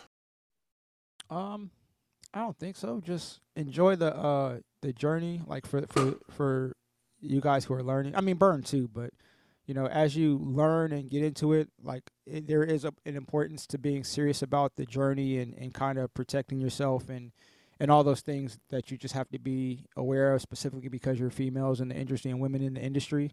Um, but at the same time, like enjoy the journey. Like I just think about like the experience I had and what it was like to be learning how to DJ and to just show up. And no matter how much I wanted to spend, but to be able to show up, set up, and then just stand back and watch. Not just watch Sakari DJ, but just watch the crowd, watch the audience. And there was so much that I was learning, even if I wasn't intentionally trying to learn. So I say all that to say enjoy the journey um, and, and be okay with who you are, how you are. Mm. Um, like I said, you know, I was far from great, but it didn't take me X amount of years to be ready. Like six weeks in, I was ready. Mm. So if you think you're ready, like don't let anybody say because you haven't done A, B, or C, or you haven't met whatever litmus test that you're not ready. You know, generally speaking, you know, you know, you can be honest with yourself and say, "Yo, I'm ready for this." And even if you're nervous or whatever, like people ask me, like, "Do I still get nervous?" I don't know. I don't think it's nervous. It's a mix of excitement and then part of it is still just understanding like at any time like i can do a great set and if people don't feel it it's like me it's like me say giving a it's like imagine if martin luther king did the i have a dream speech to a whole bunch of people who didn't speak english. Like does that make does that make the, the speech any less of a great speech? Yeah. like or does it matter that that it, like people understand it? Like so like I don't I don't say that in the context of like making myself the king of the MLK of DJing, but it's like I know that at any night I could do a great thing or have a really good set. They just may not translate, and I Right. don't I- you know I just I I get over it relatively quickly. Um, and there's been times where it's like you know people hop online and say this or that, or you know, so it's not fun, but you know, what can you do? Especially when it's mm-hmm. other DJs, especially when they don't at you. And I've seen every tweet, and I want y'all to know I saved all of them. So next time you ask me why I can't be on Orange Sodas, because you was talking shit about me. Yeah, But that, yeah. that's another story for another day. No, day. it's not because that's part of it. me- so, so I'll tell it. Me and me and Bern talk, you know, here and there about like, yo, I I saw what you said about so and so, or like I, Yeah. I'll see some of the. So I'll say this: I see some of the goofiness that some folks put out on Twitter. I- Goofiness. I, I, yeah, I just leave it at that. I see some of the goofiness that people say on Twitter, and I just I just make that mental note like, all right. And then a, a week later, I'm like, yo, so uh, I know you saw this, this, and that, or yeah. I see that so and so hasn't said nothing back since yada. So like I don't get into it, but listen, I peep it. like yeah, like I seen it. And these problems you don't want. That's what he said. And you seen know, it like like a like a zenith. Word to word I- gone. Like I and what I get out of it actually is that Ghostface, but go ahead. You uh you got so much respect for me that you can't say it to me, and I appreciate that because you know better. but but yeah, I see everybody. Yeah, a lot of people, you know, not having the OG. I think I said this already. I'm gonna say it again. Um, a lot of people I was put in certain places probably before I was ready. Icon being one of them. Um, before my time. Shout out to Yogi and Bobby. Is a lot of people had a problem with that. Um, and probably because I wasn't ready for it. and that was cool because back in 2009, I probably wasn't ready for it. That, this ain't that no more though. So if ever y'all want to go at it, you can let me know. Per, you just at me. We can set it up. We all got you know good crowds, and it'd be a good, healthy competition for the people. You know, because I'm I, I had the same experience though. Like when I when I first started doing um, stuff with Innate Enterprises and doing the the Standard Lounge, like there was other cats playing neo soul, and I didn't like I didn't show up at their gigs and try to undercut them or say out like I was asked to come do something. I didn't go out my way to take nobody else's space. People came to me based on what I was already doing and said, "Yo, we want we want you to add value to this." And there's still some people to this day who, even though they won't say it to me, they'll Mm. smile in my face and they think I don't see the subtweets. And yes, I blocked you because you don't have, you're not getting access to me. But That's I how I let you know say- I saw it. I saw Yeah. it, and now you blocked. And and, and so so like like part of it is like that's gonna happen and for for whatever reason or no reason. Like i think that's just part of the thing. Like a lot of people feel like they're in a space to always say who does and doesn't deserve something that they don't get. But in the end like whether you was ready or not you were asked to do that thing and you did it. And even if you didn't do it well like ain't nobody that I know of running before they walking, walking before they crawling, and before we doing any of that, we all falling. So at some point, we all got to go through that development. Some people have the opportunity to do deve- do the development, fail or fall, and then get up because they have that support system. And some people don't have no support system, or some people is too fr- too afraid of, or too fearful of, or too lazy to, or insert whatever adjective adverb there to get to the point where they really test it to know for sure are they ready? Or are you able to handle the hardship that comes with this? Because even in a perfect sense djing is not easy. Even if i don't have people bugging me about about songs or if the sound system ain't acting funny or promoters or like even on the in the in the best of environments this still is not easy to do right. so like you always gonna have those folks who got whatever to say Yeah. you know You and they saying them, the they saying them to. DJ Bern. They ain't saying them to to uh, a, a, accountant Bern. right. Yeah. Um, I'm gonna just say, and we, we're gonna wrap. One, I ain't gonna block you because I want to. I want you to see me thriving.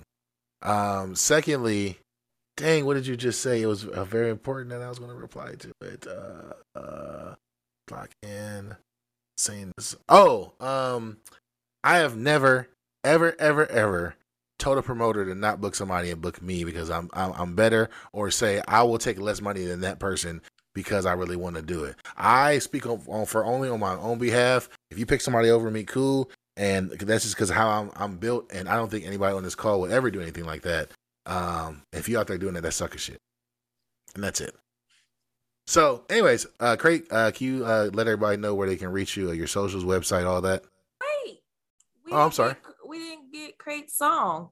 We didn't. Oh, yeah, we Oh, didn't even do that they- segment. You got all Yeah. these segments of this show. I'm sorry. Okay, uh, put us on. I know This we've been is- doing this a long time. I don't know how long the final episode is gonna be, but we've been doing this for a Oh, while. I ain't They cutting this at all. They they yawning, and I think uh, Le- uh, Lex might have fell out of her chair once. And Oh my god. Bern done let Dur- Bern done put up his uh his whole page about five times. So I made something Like- to eat. No. Um, put us on. Is this? he, Uh, he did not he didn't go to get something. He like he made a delivery. Like he doing Right. DoorDash at the same time. He went and made a delivery and came back. All right, put us on. This is this uh, where we uh put you on to a song that you may or may not know. Um, uh, whether it's old or new, something we think you should uh be listening to. And Krate, you're gonna have to go first because you're the guest. Wow, what is something that I want to put people onto? Um, and I'm mad because I can't remember the name of that song right off the top of my head. Give me, give me thir- give me ten seconds. I gotta find it because it's important right. that I share this song. I'll go. Okay. Um, in place because I actually came prepared this week. Okay. Um, but it's off of Young Thug's album Pink. Mhm. Or I'm sorry, Punk. Mhm. But the cover is pink. That's why I said that. Um, and it's Faces. Okay. I um Dr. Dre did some uh stuff for G- uh, Grand Theft Auto. It's like some downloadable content, and he put some songs out with it, and the songs are fire, all of them. I'm like, I need this to be an album, but the song with uh Rick Ross and Anderson .Paak uh is probably the, my favorite. Um, and it is called uh, dang, what is it? Um, no, I can't find it. There it is, right here. It's called The Scenic Route. Dr. Dre, Rick Ross, Anderson .Paak. Check that out. Also, he got a song with Nipsey Hussle and Ty Dolla Sign, Diamond Mine. Um, Ooh, that's I'll also fire. that. What'd you say, Lucia? I said I- I'll take that. I'm a Ty Dolla uh, sign stand. Period. Um, for me, um, this isn't new, but it came on shuffle the other day, and I was like, "Oh, this is such a good song." It's um, "Right Track" by Sid and Smino. Mm. Yeah, that song is fire. Okay, so the sa- the name of the song I was thinking of is Nutshell Part Two. It's by Phife. Rest in peace to Phife, featuring Busta Rhymes and Redman. Super, uh, super shout out to um, Dilla who did the production. Um, so of course, uh, Phife passed away in 2016. Uh, Dilla passed away in 20, 2006, if I'm not mistaken, the Mhm. year. Um, and they both uh, have been great influences and inspirations to me. Um, both before I was a DJ as well as during uh, my career as a DJ. So um, special shout out to DJ Rasta Root who laid the, the, the cuts down is kind of I'm not gonna say he's in charge of the the uh, estate for Phife, but uh, he and Phife are real close, and he, he was a DJ for Phife uh, in the later years. So uh, Roster Root has been kind of um, managing these new releases. Uh, but Nutshell Part Two by uh, the one and only legendary rest in peace Phife Dawg of Tribe Called Quest, produced by the legendary rest in peace J Dilla, featuring Busta Rhymes, one of my favorite uh, MCs. Redman, always a dope MC, and cuts by the one and only DJ Rasta Root. Nice. Thanks. Great. All right. So, wh- where, where can people reach out to you, Krate? Uh, 24 7, 365. You can catch me on KrateDigga.com. All things Krate Digga are there music, visuals, tutorials, documentaries, and more. Uh, if you're on the social media, hit at Krate Digga, K R A T E D I G G A, on Twitter, on Fanbase, on TikTok, and on Instagram. Um, I'm on Twitch as DJ Krate Digga. I'm on Facebook as DJ Krate Digga as well. But I tell people all the time, like, KrateDigga.com is really the, the hub and the heart of the Krate Digga universe. Anything that I do, um, you can find it through hitting kratedigga.com. So uh, start there. And if you do that now, uh, that re-release of my 2019 orange soda set is sitting right there on the front page of the website for you to check that out. It's a roughly 55 minute set, give or take, so it's not like it's a long thing. Uh, check out my set from 2019, the first time I was uh, part of Orange Soda. Um, and then, you know, honored and, and thankful and excited to be coming back later this this week here. So as you're listening to this, um, prepare yourself. I guess I'm gonna be getting ready and looking forward to to this next op- uh, uh, experience known as Orange Soda. So Ew. I'm gonna go back and listen to his set because uh, it's. I feel like since we're going, me and me and Don't Fret are going back to back, um, and it's important for me to uh push up the levels a little bit so that uh we can try to put some pressure on Krate. Uh, It ain't gonna happen, but I'm gonna try. No, he just told you he was competitive now. All right. that's good for everybody, you know. I'm bringing candy. Be nice to me. Thank you. She gonna have a box of Whoppers. I tell you what, you bring that bit of honey, uh, we gonna wrestle. somebody, somebody stage, somebody's gonna stage dive unexpectedly if you bring I'm me some dead. Red Magic It ain't gonna be me, child. Some Yeah, watch- Werthers. watch- yeah, hold, hold my Red Bull. All of that. Nah, all right. Um, so this has been Put It On Record, episode eight. Uh, make sure you follow us on social medias at DJBERN underscore on Instagram at and Twitter at DNTFRT on Instagram and Twitter at Lexquire underscore or not on Instagram or Twitter. I'm gonna keep saying that until she fixes it.